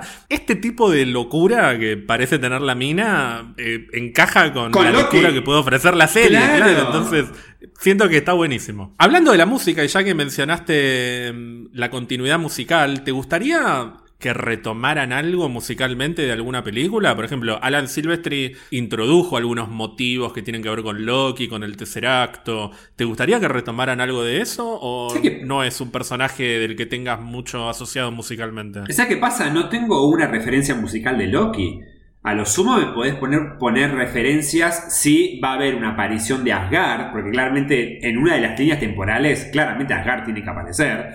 Así que me gustaría que pongan un poco de referencia a, no sé, la llegada de Asgard eh, cuando Thor entra en eh, Thor Un Mundo Oscuro, o que pongan el tema que a vos te encanta, que es cuando ella, la temporada mira para arriba, Gonzalo, que me encanta, que, que es el, el- como el tema de Thor, la primera de Thor, cuando en los créditos se muestra el Yggdrasil. Ahí eso me gustaría. Ah, a mí me gustaría. No, yo tengo referencias musicales de Loki. De hecho, me acuerdo que cuando fuimos a ver Infinity War, uno de los primeros momentos en los que dije, uy, volvió Alan Silvestri, fue cuando escuché motivos musicales asociados a Loki y al tercer acto en los primeros minutos de la película que eran recontra Avengers. Sí, el Era Tesseract como, "Uh, sí". Esto, esto no lo escuchaba desde Avenger 2012. ¿Cómo Exacto, se nota que volvió sí. Alan Silvestri? Bueno, también el hecho de que sea una versión nueva de Loki da el pie para reinventarlo musicalmente. Así que Sí. veremos, veremos qué tiene para ofrecer la loca de los huevos. La loca de los huevos es buenísima. Es muy buen apodo. Bueno, ya hablamos un poco de lo que sería la historia de Loki, que recordemos una vez más, es el Loki de 2012 que se escapa con el tercer acto en la línea temporal paralela que vemos en Avengers Endgame. Vimos en el tráiler que parecería caer en el medio del desierto Sí. y a partir de ahí lo único que sabemos es que en algún momento va a ser tomado como prisionero por una organización muy misteriosa y medio fumada, que es la TVA, la Time Variance Authority, que sería algo así como la autoridad de variaciones en el tiempo. Esta organización aparece, como te conté hace un rato, por primera vez en un cómic de Thor escrito por Walter Simonson. Es el número 372. Y es una organización que se ocupa de regular las líneas temporales. No se termina de entender muy bien porque es todo como muy delirante y hay que ver qué enfoque le dan en la serie. Pero la idea es hay líneas temporales que son puestas en riesgo por determinadas acciones o por eh, no sé por qué. Me da la impresión de que Loki, al escaparse con el tercer acto, puso en riesgo una línea temporal y por eso lo atrapa la TVA. Vamos a ver si es eso lo que pasa, por ahí pasa otra cosa, pero tal vez las acciones de Loki desencadenan eh, distintos efectos en líneas temporales paralelas. Tal vez hay problemas en líneas temporales paralelas que no tienen nada que ver con Loki, pero lo toman a él porque parece ser un personaje que tiene que ver con líneas temporales paralelas, porque se acaba de, de separar de una línea temporal, precisamente. No sé, da para, para un montón de opciones muy fumadas y muy multiversales, ¿no? No, para mí es moviste una gema, la, sacudiste temporalmente porque rompiste esa línea en la cual el tercer acto tenía que estar en determinado momento y en determinada línea. Al sacudirla y dejaste por una fracción de milésima de segundos a, a, a, a, a una, a distintas líneas temporales sin una de las gemas, es como que no, no nos olvidemos que las gemas en cierta forma representan la continuidad básicamente del flujo de todas las opciones de, o, todas las, las fuerzas y, variables de- del universo tal como lo conocemos. Entonces, eh, aunque Loki haya hecho, che, me voy, chao, pum, eso hizo que se, se abran un montón de versiones que no deberían existir. Eh, entonces, para mí, la idea de TVA es: vos hiciste esto porque simplemente agarraste tercer acto y te fuiste, cosa que no tuvo que haber pasado. Entonces, nos tenés que ayudar a eh, a volver a reencauzar esas líneas temporales eh, o con tal vez con los mínimos efectos, no sé, lo que sea. Y el tema es, ¿por qué Loki aceptaría o qué le dan a cambio? Eso es lo que todavía no me cierra. Sí, yo no creo que sea todo culpa de Loki. No, O sea, puede yo creo ser, que. sí. Yo creo que Loki definitivamente abrió una línea temporal nueva cuando se llevó el tercer acto. Pero creo que va a haber un conflicto que no tiene que ver con Loki y que también implica líneas temporales nuevas o líneas temporales que deberían ser corregidas. Tampoco me queda claro por qué necesitarían específicamente de Loki o qué le ofrecerían a cambio. Tampoco sé si eh, necesitan ofrecerle demasiado, o sea, lo tomaron como prisionero, es un criminal también. Pensemos en quién es este Loki. A ver, Loki entró en conflicto con Thor, Sí. se escapó de Asgard, intentó apoderarse de la Tierra, aliado con Thanos y utilizando la gema de la mente y la gema del espacio. Sí. Se escapó con la gema del espacio, que sería el, el tercer acto, y esto implica que nunca fue tomado como prisionero en Asgard, No. por lo cual nunca estuvo dentro de la prisión de Asgard cuando Malekith invade. Y matan a Frega. Asumo que Malekith invade Asgard, o sea que el escape de Loki no debería tener una consecuencia directa que evite que Malekith invada Asgard, como lo hacen en Thor Dark World. Así que Malekith debería invadir igual Asgard, Sí. pero también recordemos que Loki indirectamente tuvo un papel en la muerte de su madre, porque Loki es el que le dice a Kurz, que es el como el segundo de Malekith, le dice, cuando salgas andate para la derecha o, o Sí. toma tal pasillo, y Kurz es el que termina matando a Frigga. No sabemos si esto va a pasar, no sabemos si en la invasión de Malekith, si se da esta invasión en esta línea temporal, Frigga muere. O sea, se abre la posibilidad Claro. de que Frigga esté viva, por ejemplo, por empezar. O que, perdón, o que tal vez Malekith conquiste eh, Asgard y ahora él sea el rey de Asgard. Puede pasar cualquier cosa. Se da la posibilidad de que Malekith conquiste Asgard, mueran todos, muera Thor, muera Shane. Sí, por empezar, si no conquista Asgard, Loki tampoco está para ayudar a Thor y a Shane a ir al Reino Oscuro. Exacto. Así que Thor Dark World y Thor Ragnarok dejan de existir por completo. Y tampoco sabemos qué pasaría en el momento en el que vuelve Hela. No, y en la Tierra no sabemos si Thor está vivo como para ayudar a los Avengers en los acontecimientos de Ultron, por ejemplo. Y tal vez, imagínate, eh, el- la batalla de contra Ultron sin Thor, tal vez gana Ultron. Ponele, sé yo, no sé. Claro, Es así. por eso, las hipótesis acá son interminables, o sea, podemos escribir millones de opciones. No nos olvidemos que eh, el último plan de Ultron era a levantar su cobia y usarla como meteorito. Y la forma que encuentra Tony para poder destruir ese meteorito es eh, una especie de poder de Thor combinado con la tecnología, qué sé yo. Si no está Thor ahí para ayudar, entonces tal vez la Tierra se destruye, boludo, ponele. ¿Qué sé yo? Puede pasar cualquier cosa. Sí, podemos divagar durante años sobre esto. Pero bueno, es un Loki, el que vamos a ver en la serie, que en principio odia a su hermano, Sí. odia a su padre, odia a todo lo que es Asgard. ¿Tendrá tal vez un momento como tiene Thanos en Endgame en el que le muestran un recap de todo lo que hizo su versión alternativa? Ah. Y se entera de que en una línea principal Loki hizo esto, esto y esto. Convengamos que si lo están, lo tienen o contratado o, o esclavo a Loki y diciendo, che, mirá que lo que hiciste, eh, alteraste líneas temporales, es porque ellos claramente tienen también la posibilidad de, la, la TVA digo, ¿no?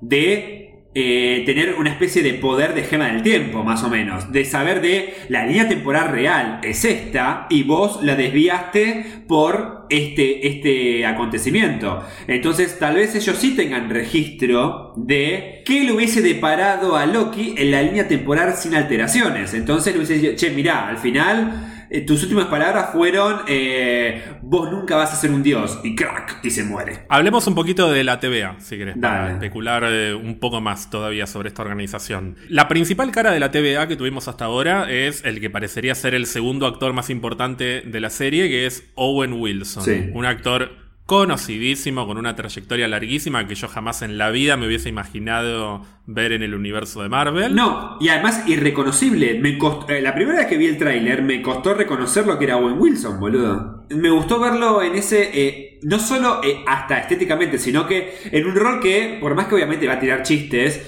te salís un poco de esa figura de Owen Wilson barra Ben Stiller. Viste que eran como, son dos grandes actores que están siempre juntos, básicamente. Pero por eso cuando lo vi en el tráiler fue como, ah, boludo, más allá de que obviamente está más grande, pero digo, eh, ¿no viste que las primeras imágenes de él lo, lo ves como serio? ¿Lo ves como hasta como diciendo, como medio hortiva? Pero mala onda, pero... Sí, pero se lo ve con un timing para el humor. excelente. Además me parece que la, sinergia que tiene con Tom Hiddleston es también muy buena. El personaje que va a interpretar se llama Mobius. No es Morbius, el vampiro ah. de Jared Leto. Es parecido, es Mobius sin R. El nombre completo en los cómics es Mobius M. Mobius, o sea, Mobius M. Mobius. Ya te das cuenta que es todo un delirio. Lo que vemos es que es el típico arquetipo de oficinista burocrático que de hecho está, eh, según la gente que trabajó en Loki, está muy inspirado en un personaje real, en una persona real, mejor dicho, de, de Marvel Comics, que se llama Mark Gruenwald, que es un escritor eh, bastante importante, que escribió, por ejemplo, eh, algunos cómics de What If que te mencioné la semana pasada, ah. es el que escribió eh, los orígenes de los Eternos en, What If, como te contaba la semana pasada, y escribió esto porque está asociado dentro de la historia de Marvel a la continuidad. Es el tipo que más se ocupaba de la continuidad entre las historias de Marvel a lo largo de los 60, 70, 80.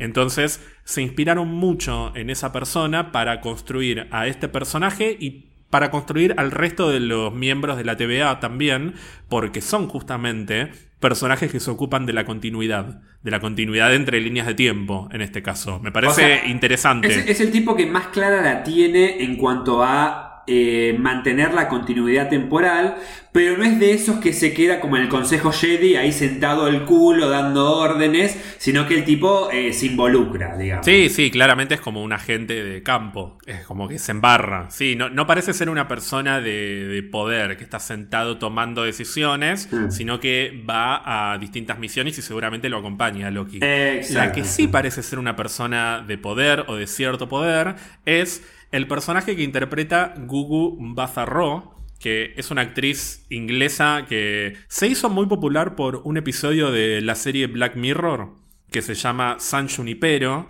que fue multipremiado, que todo el mundo decía que era el, el, mejor episodio de Black Mirror, que es la historia de estas dos chicas que se enamoran que una es Gugu y la otra es Mackenzie Davis, la Terminator de ah. la nueva, la última Terminator, que tienen una historia de amor, eh, de ciencia ficción, como medio. ¿es ella? Ella es eh, una de las dos protagonistas de ese episodio y va a interpretar a un personaje en esta serie que es una jueza. Sí. Que no sé si hablar de este personaje o no. Porque. No, no hables, spoileas mucho. Seguro que vas a spoilear mucho. Va a haber spoilers. No, no, de eso no hables. No hay nada confirmado, pero el nombre en dos pedos da para spoilers. Ok. Algo parecido a lo que pasó con Agatha. No, no, por eso. No, no, no. Porque una cosa era que eh, Mephisto, Mephisto, qué sé yo, pero lo de Agatha con.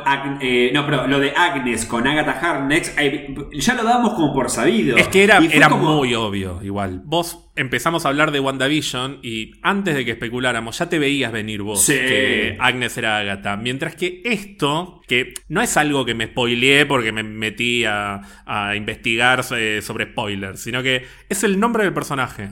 Y el nombre, cuando lo lees, si tenés cierto conocimiento sobre algunas historias, decís, ah, ah ok, es este personaje, así que lo voy a dejar ahí porque vos no te lo vas a ver venir ni en pedo. Y si llega a pasar lo que creo que va a pasar, te vas a caer de culo. Y no quiero comentarios en Instagram diciendo, eh, Gonzalo no sabe que este personaje va a ser. No, nada, no voy a leer nada. Del elenco de Loki, los únicos que están promocionados al frente de la serie son Tom Hiddleston, Owen Wilson, Gugun Bazarro y una cuarta actriz que es Wunmi Mosaku, que es una actriz nigeriana que tiene una trayectoria eh, más o menos importante. Estuvo hace poco en una serie que recomiendo mucho, que es Lovecraft Country, una serie de HBO. Tiene un papel también muy importante en la versión extendida de Batman vs. Superman. Es el personaje clave que cambia la historia en la versión extendida. Ah, la que- Una testigo que da un, un testimonio muy importante que en la versión original lo cortaron. Ah. Bueno, esa testigo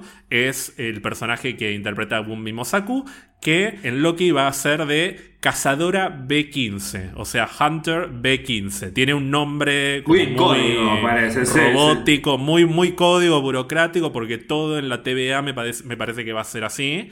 Eh, no tengo la menor idea de, de nada de este personaje, no, me parece que no está inspirado en nadie de los cómics, pero la vemos en, en los trailers como en posición de guardia de seguridad y como medio, eh, como medio patobica, digamos. Como el personaje este, la echada de, de Mandalorian, más o menos, una cosa así. Como la echada del Mandalorian, como cara de una. Claro. Terminaste de ver la primera temporada de Mandalorian, Gonzalo. ¡Ay, no puedo creer! Si algo valió la pena, bueno, no, sí, si algo sirvió que no pudimos grabar ayer, es que por fin me vi los últimos dos capítulos de la primera temporada y me vi los dos primeros de la segunda. Y, y es verdad que qué lindo como eh, John Favreau, el, parece, pareciera ser el Kevin Feige, el futuro Kevin Feige de, Star Wars, cómo sabe rescatar la esencia, las aventuras que, mantienen viva la saga de Star Wars, sí. Bueno, estos cuatro actores son los que están en todos los pósters, como los que están promocionados, pero el elenco no se termina acá. Hay más actores y actrices de los cuales no sabemos mucho, o por lo menos nada 100% confirmado.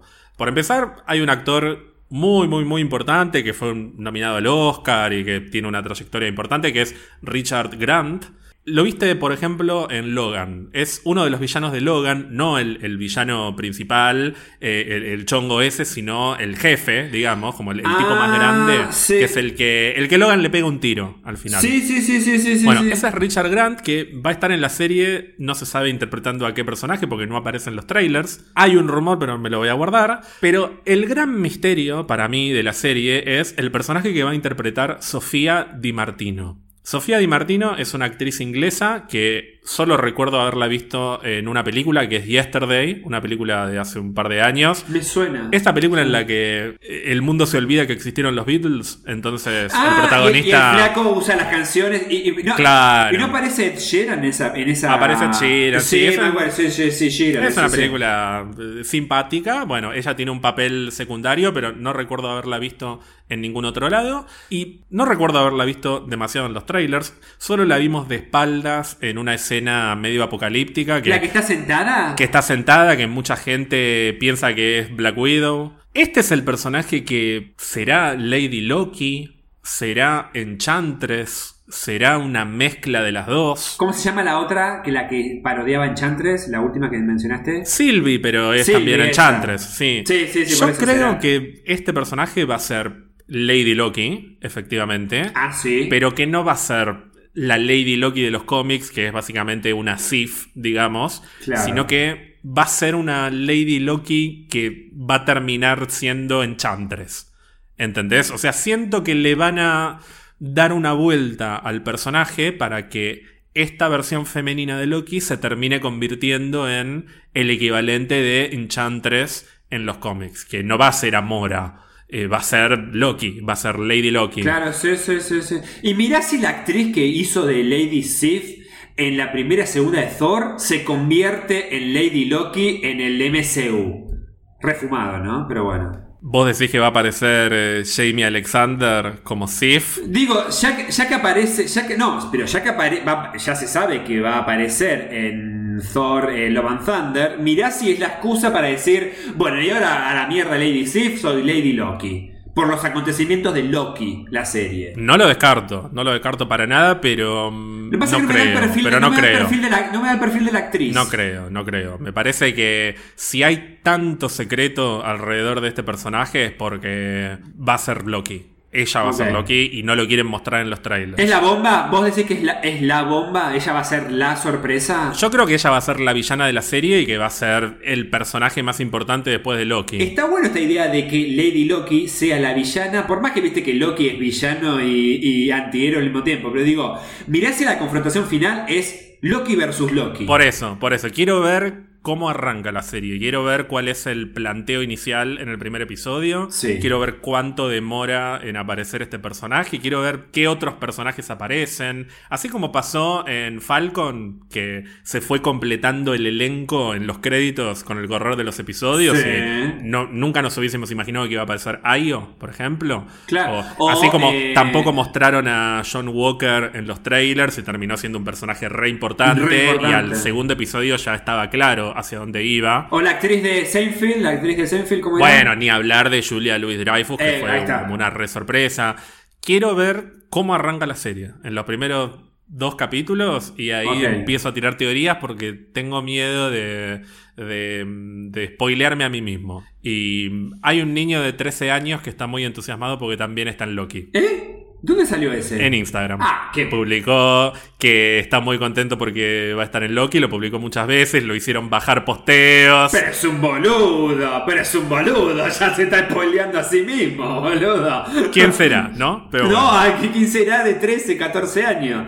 Pero pará, para mí esto nos reda pie para hacer el semáforo. Vamos a hacer el semáforo que de todos Eh. modos no tengo demasiado anotado porque de las tres series que tuvimos hasta ahora, esta es lejos la que más en pelota estamos, me parece. Eh, ¿Te parece? A mí me parece que sí.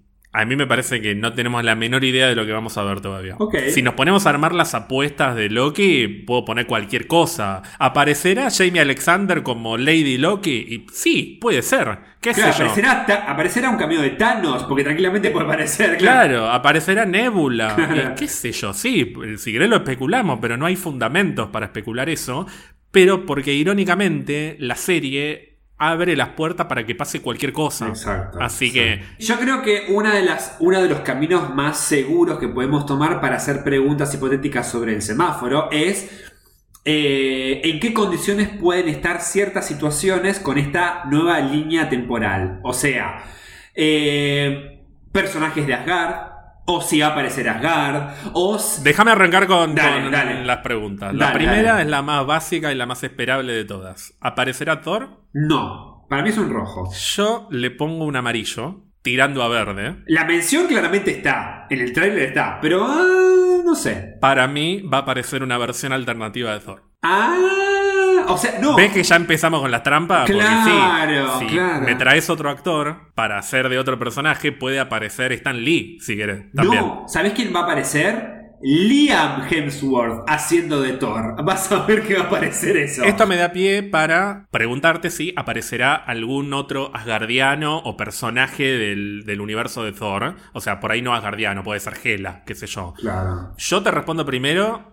que para mí es un amarillo, por el mismo motivo que me parece que es amarillo Thor, que puede aparecer cualquiera de los asgardianos, pero no creo que sean las versiones de las películas, no creo que aparezca Heimdall. Claro. Es un actor que es carísimo, o sea, la mayoría de los actores son todos caros. Anthony Hopkins, René Russo. Que es, bueno, no sé. René Russo lo veo como un poco más viable si aparece en uno o dos episodios. Después de Endgame, para mí, René Russo es una reficha. Y la que definitivamente es la más contratable de todas, para mí, es Sif. Es Jamie Alexander. Sí. Pero no le encuentro la vuelta todavía. Pero le podés encont- encontrar la vuelta si tal vez Lady Sif, en otra línea temporal, es Thor. Bueno, ahí está. ¿Ves que empezamos? metés, y metés dos personajes en uno y ya está. A eso es a lo Sí. que iba, que da para apostar cualquier delirio y todo puede pasar. O sea, puede pasar eso que Si hay otro personaje que de Asgard que puede llegar a aparecer, yo lo pongo en verde clarito. ¿Y quién crees que puede aparecer? Eh, me la juego que aparece mm, alguno de los de los tres estos héroes que acompañaban a Thor, que estaba el más que parece más una especie de nano, el otro que era como el rubiecito galán y el otro el, el chino, este, el, el- Sí. el japonés, no sé. O si no le decís, para mí uno de esos cuatro. Ojo, me encantaría que sea Friga, pero a Friga yo la separo, no la pongo dentro de... Friga es otra cosa. Bueno, ¿aparecerá Friga? Ay, pasa que acá ya estoy entre lo que me gustaría y lo que pienso. Me, me inclino a un, más que verde clarito, a un amarillo tirando a verde, ponele. Amarillo, amarillo. Yo. Yo creo que va a aparecer, pero en la segunda temporada. Que se lo van a guardar como un cameo final. Un plato fuerte, O una participación final para la segunda temporada, si es que la segunda es el cierre de Loki. Si, si no es que Loki continúa eternamente. Pero Claro. yo creo que debería aparecer Frigga. Ay, sí, sí, sí. Así sí, como sí. tuvo su reencuentro y su, entre comillas, despedida con Thor, me parece que se merece tener un reencuentro con Loki en la línea de lo que vimos en Dark World, que, que ella lo visita y que después él se enoja y rompe todo. Tal cual. tal Creo cual. que deberían verse. No sé si en esta temporada, pero en la segunda tiene que aparecer. Esta es un poco obvia, ya un poco me lo respondiste, pero además de la Tierra, ¿visitaremos alguno de los nueve reinos? Sí, definitivamente. Hace falta. Asgard. Asgard seguramente, pero me la juego que tal vez es, es el repie para visitar otros de los... ¿Cuántos reinos conocemos hasta el momento? ¿Cuatro o tres? No, conocemos En varios. Conocemos, eh, bueno, la Tierra, Asgard, y Jotunheim, que es la Tierra de Gigantes. Nidavellir, que es eh, donde vive Eitri, donde vive Tyrion, donde forjan el martillo nuevo, bueno, el martillo no, el arma nueva de Thor en Infinity El- War. el Stormbreaker. que es El Stormbreaker. Eh, Svartalfheim, que es el mundo oscuro de Thor de Dark World, donde vive Malekith. Vimos un poquito de Muspelheim, que es el reino de Surtur, el reino este de los demonios de fuego, que es el que aparece al principio de Thor Ragnarok.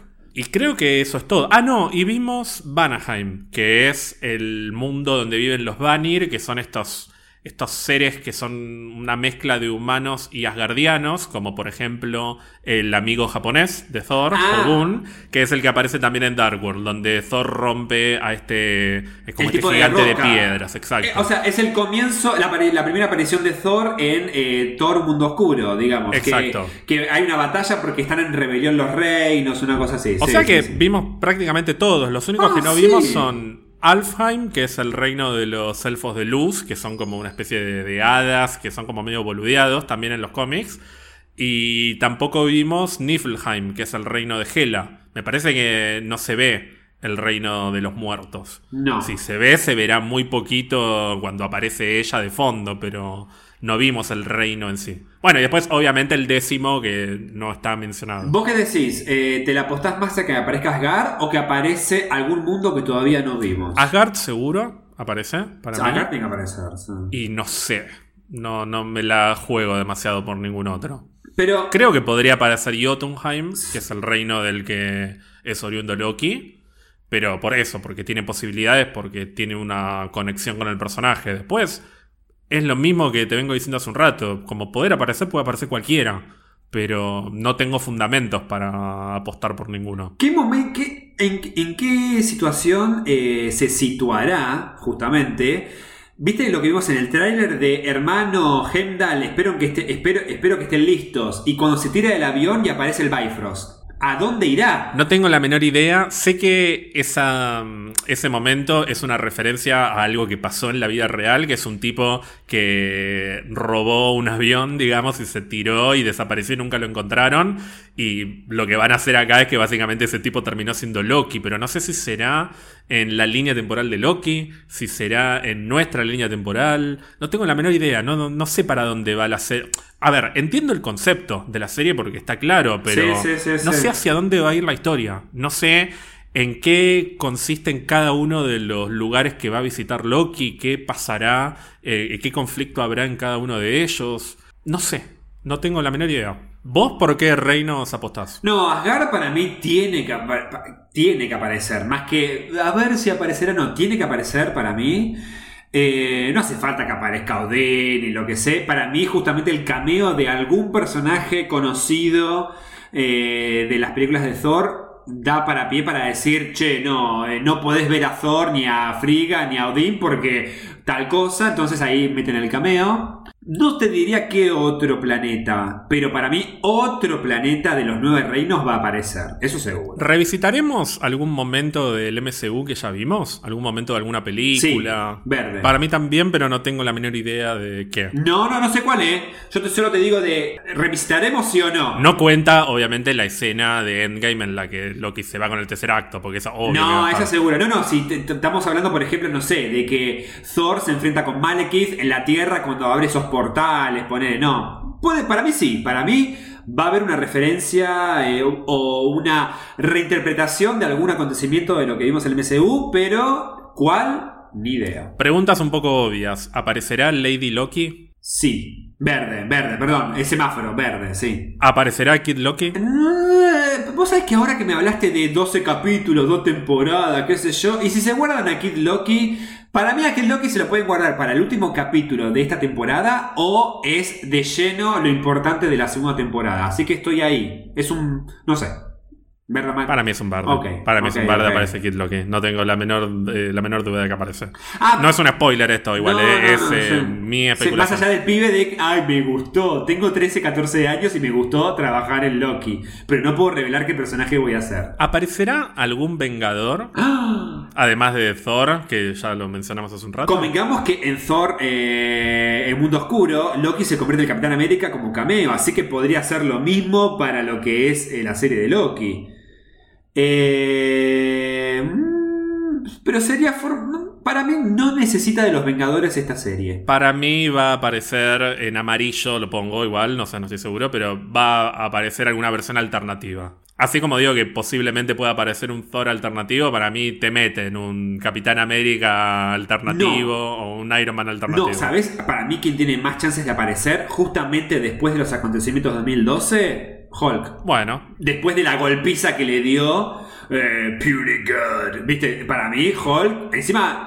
que Bruce Banner básicamente es como que ya no puede despegarse de- del MCU. Lo tienen esclavizado al profesor Hulk, básicamente. Así que para mí a Hulk lo van a reexplotar. Esta pregunta no tiene nada que ver con nada, pero la voy a hacer siempre. ¿Aparecerá Nick Fury? E- Esa pregunta siempre tiene que estar. Y mi respuesta Siempre tiene que es estar. obvio, rojo. Sí, para mí también. No, ni en pedo. ¿Aparecerá María Gil? Ah, no, no. Bueno, después llega a aparecer Nick Fury y me caigo de me, culo. me caigo de culo. ¿Tendremos alguna referencia a WandaVision, Doctor Strange, What If o algún producto del MCU que tenga que ver con el multiverso? La gema del tiempo. ¿Del tiempo?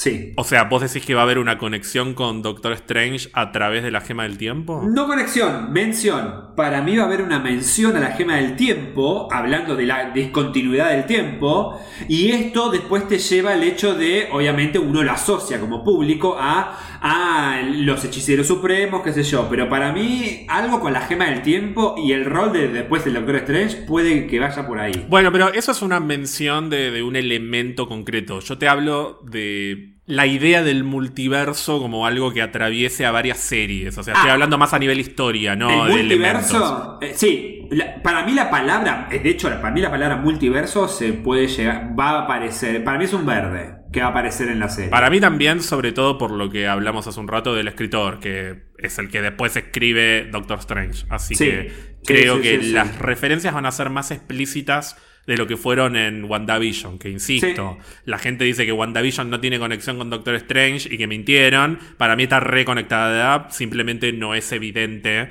hasta que no veamos todo, o sea, hasta que no veamos el rompecabezas completo. Si no, no terminaría con el fucking tema del Doctor Strange, la serie. Eso es todo lo que se me ocurre preguntarte y apostar. La verdad que no tengo más ideas. Te lo voy a dar vuelta, pero acá ya me estoy yendo a 2022, supongo. Sí, 2022.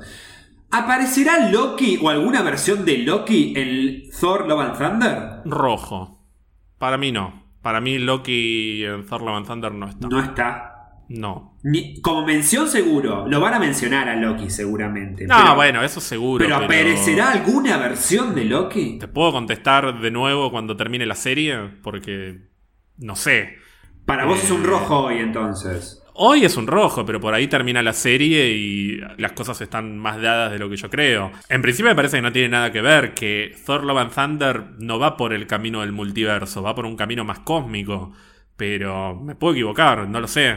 Cuando termine la serie, si podés volver a preguntármelo. No, y- no, es que y, al igual que hicimos con WandaVision y Falcon, cuando terminamos la serie y volvimos a decir, hagamos de vuelta el semáforo para ver qué dijimos en su momento y qué, y qué pasó ahora. Así que esa pregunta va a estar. Bueno, ahí acordate de preguntármelo. Dale, o sea que dale. lo que va a pasar es que lo voy a escribir y lo voy a preguntar yo y vos no te vas a haber acordado de que me hiciste esta pregunta jamás. Vos me vas a decir, ¿te acordás que cuando grabamos el capítulo 67 vos me preguntaste si eh, Loki iba a aparecer en alguna versión de Thunder? ¿En serio yo te pregunté eso? ¿Cuándo? No, Germán, estás inventando. Deja de mentir. Miente, miente, que algo quedará. ¿Para vos? ¿Aparecerá Loki o alguna versión de Loki en Thor?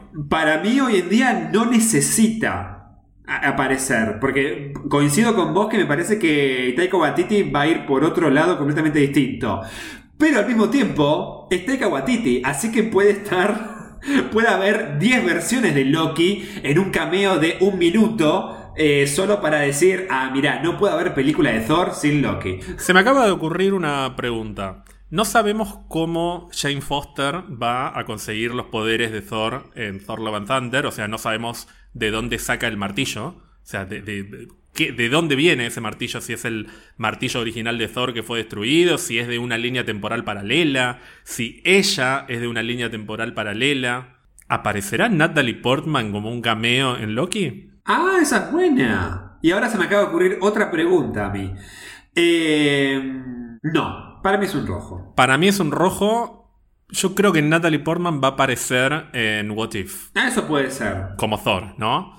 Pero, pero no creo que venga del lado de Loki. Pero insisto, me parece que está todo dado para que pase cualquier cosa en esta serie. Bueno, me parece que podríamos seguir durante cuatro horas más preguntándonos si puede aparecer cualquier cosa. Porque puede, puede aparecer cualquier cosa. Pero tengo hambre. Yo también tengo hambre, te diría que terminemos acá y Dale. la semana que viene nos empezaremos a meter de lleno en esta nueva producción de Marvel Studios. Ojalá la podamos ver juntitos nuevamente. La vamos a ver juntitos. Antes de terminar, le quiero mandar saludos a uno de nuestros oyentes, Gastón, que cumplió años esta semana. Oh, así que pará, eh, ¿cuántos muy feliz cumpleaños. Feliz cumple. ¿Cuántos años? No tengo la menor idea, no Ah. sé, cumplió años. Feliz cumple. También le mando saludos a Fer, que nos escribió por Instagram y dijo cosas re lindas, así que saludos para ella también. Y bueno, a todos y todas los que nos escriben por Instagram, Twitter, mail, la verdad que el 99,9% de las cosas que llegan son muy, muy, muy lindas, así que muchas gracias a todos, todas y todos. Sabes que hay muchos mensajes que me gustan mucho que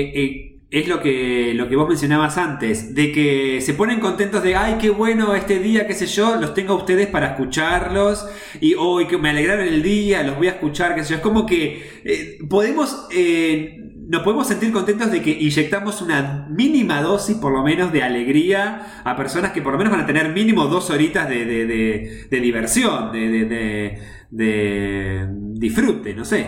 Qué lindo lo que decís, Gonzalo, me emociona. Me Ay, emociona viste. casi hasta las lágrimas. Vos sos muy sensible, igual. Soy muy sensible No y yo con cualquier boludez. Si te quieren escribir a vos directamente por Instagram, ¿cómo lo pueden hacer? Escribir o seguir, no hace falta que me escriban, pero si quieren escríbanme. Lo pueden hacer en arroba qué lindo verte, verte con B larga o B grande, porque ya quedó como instaura- instaurado las dos opciones de B larga o B grande.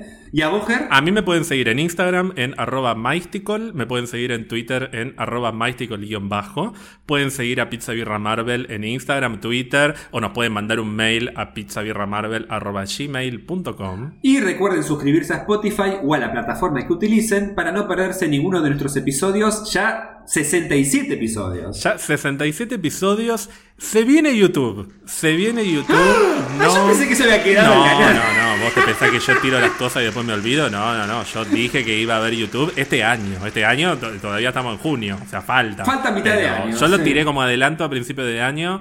No voy a decir cuándo, no voy a decir qué, pero se viene YouTube. No me olvidé. Es lo único que quiero dejar en claro. Pero pará, eh, vos sabés que eh, en YouTube entonces tengo que entrenarme como Michelle Pfeiffer, tengo que salir lindo para la cámara. Dame tres meses por lo menos, boludo. Yo no dije que vayamos a aparecer nosotros en YouTube. Por ahí aparece otra Ah. cosa. Por ahí aparece una versión alternativa de nosotros como Loki. Con peluca. Ay, pará, me puedo maquillar y todo, me muero. Pero bueno, lo tiro ahí para que la gente sepa que sigue en pie. Eso, que no, no nos olvidamos. Y me parece que esto ha sido todo por esta semana, Gonzalo. Nos vemos en el próximo episodio para empezar a disfrutar de Loki. Ay, ya me tengo muchas ganas de, de disfrutar de Loki y de disfrutar el regalo que me, que me compraste, pero que dejaste muy obvio arriba del estante y yo mirando diciendo, ¿y esto qué? ¿Esto qué es esto? ¿Esto qué? Diciendo, pero boludo, no lo dejes ahí. Es como la carta robada. Es que yo no sabía que vos ibas a venir, lo tendría que haber escondido un poco mejor.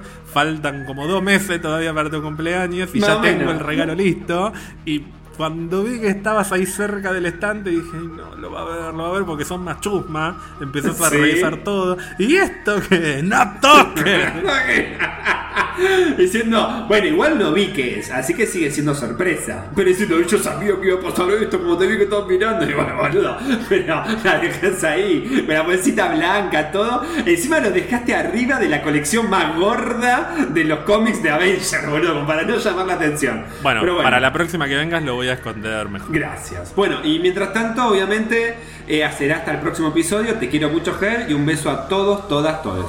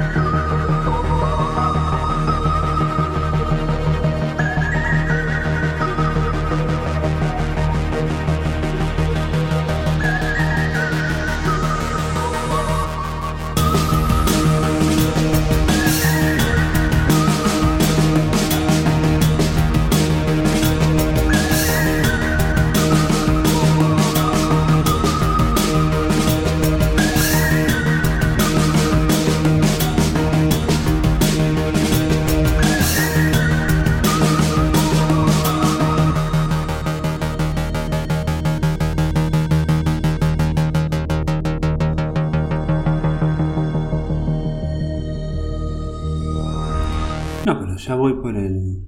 ¡Ah!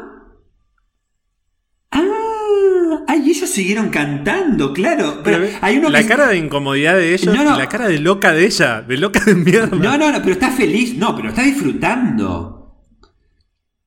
Pero me encanta porque hay uno que está cantando, el otro está para, el otro seguramente no era su momento, y se queda mirando como qué carajo hago. Pero la cara. ¿Pero viste la cara la- de desquiciada? No, pero a mí tiene cara de felicidad, y está disfrutando el momento. Y ahí aparece corriendo el de seguridad y se la lleva y hace así como, ¡eh, Victoria! Y los otros dos boludos cantando y el coro ahí aparece. ¡Ay, buenísimo! ¿Dicen algo después cuando van a, a la devolución? Sí, dice ah, disculpa fíjate por que, el momento. fíjate que en el minuto 2.28 se ve que él, se- este, este boludo, el, el de jurado, tiene Sí. la camisa, no tiene el traje, no tiene el traje porque... Sí, sí, es que lo llenó Lo de llenó de huevos, huevo. le tiró a él específicamente. No te puedo creer que esta mina... Pero la, la- la aplaudo ya. Ahora tengo ganas de ver, escuchar la música de esta serie que dijiste que hizo.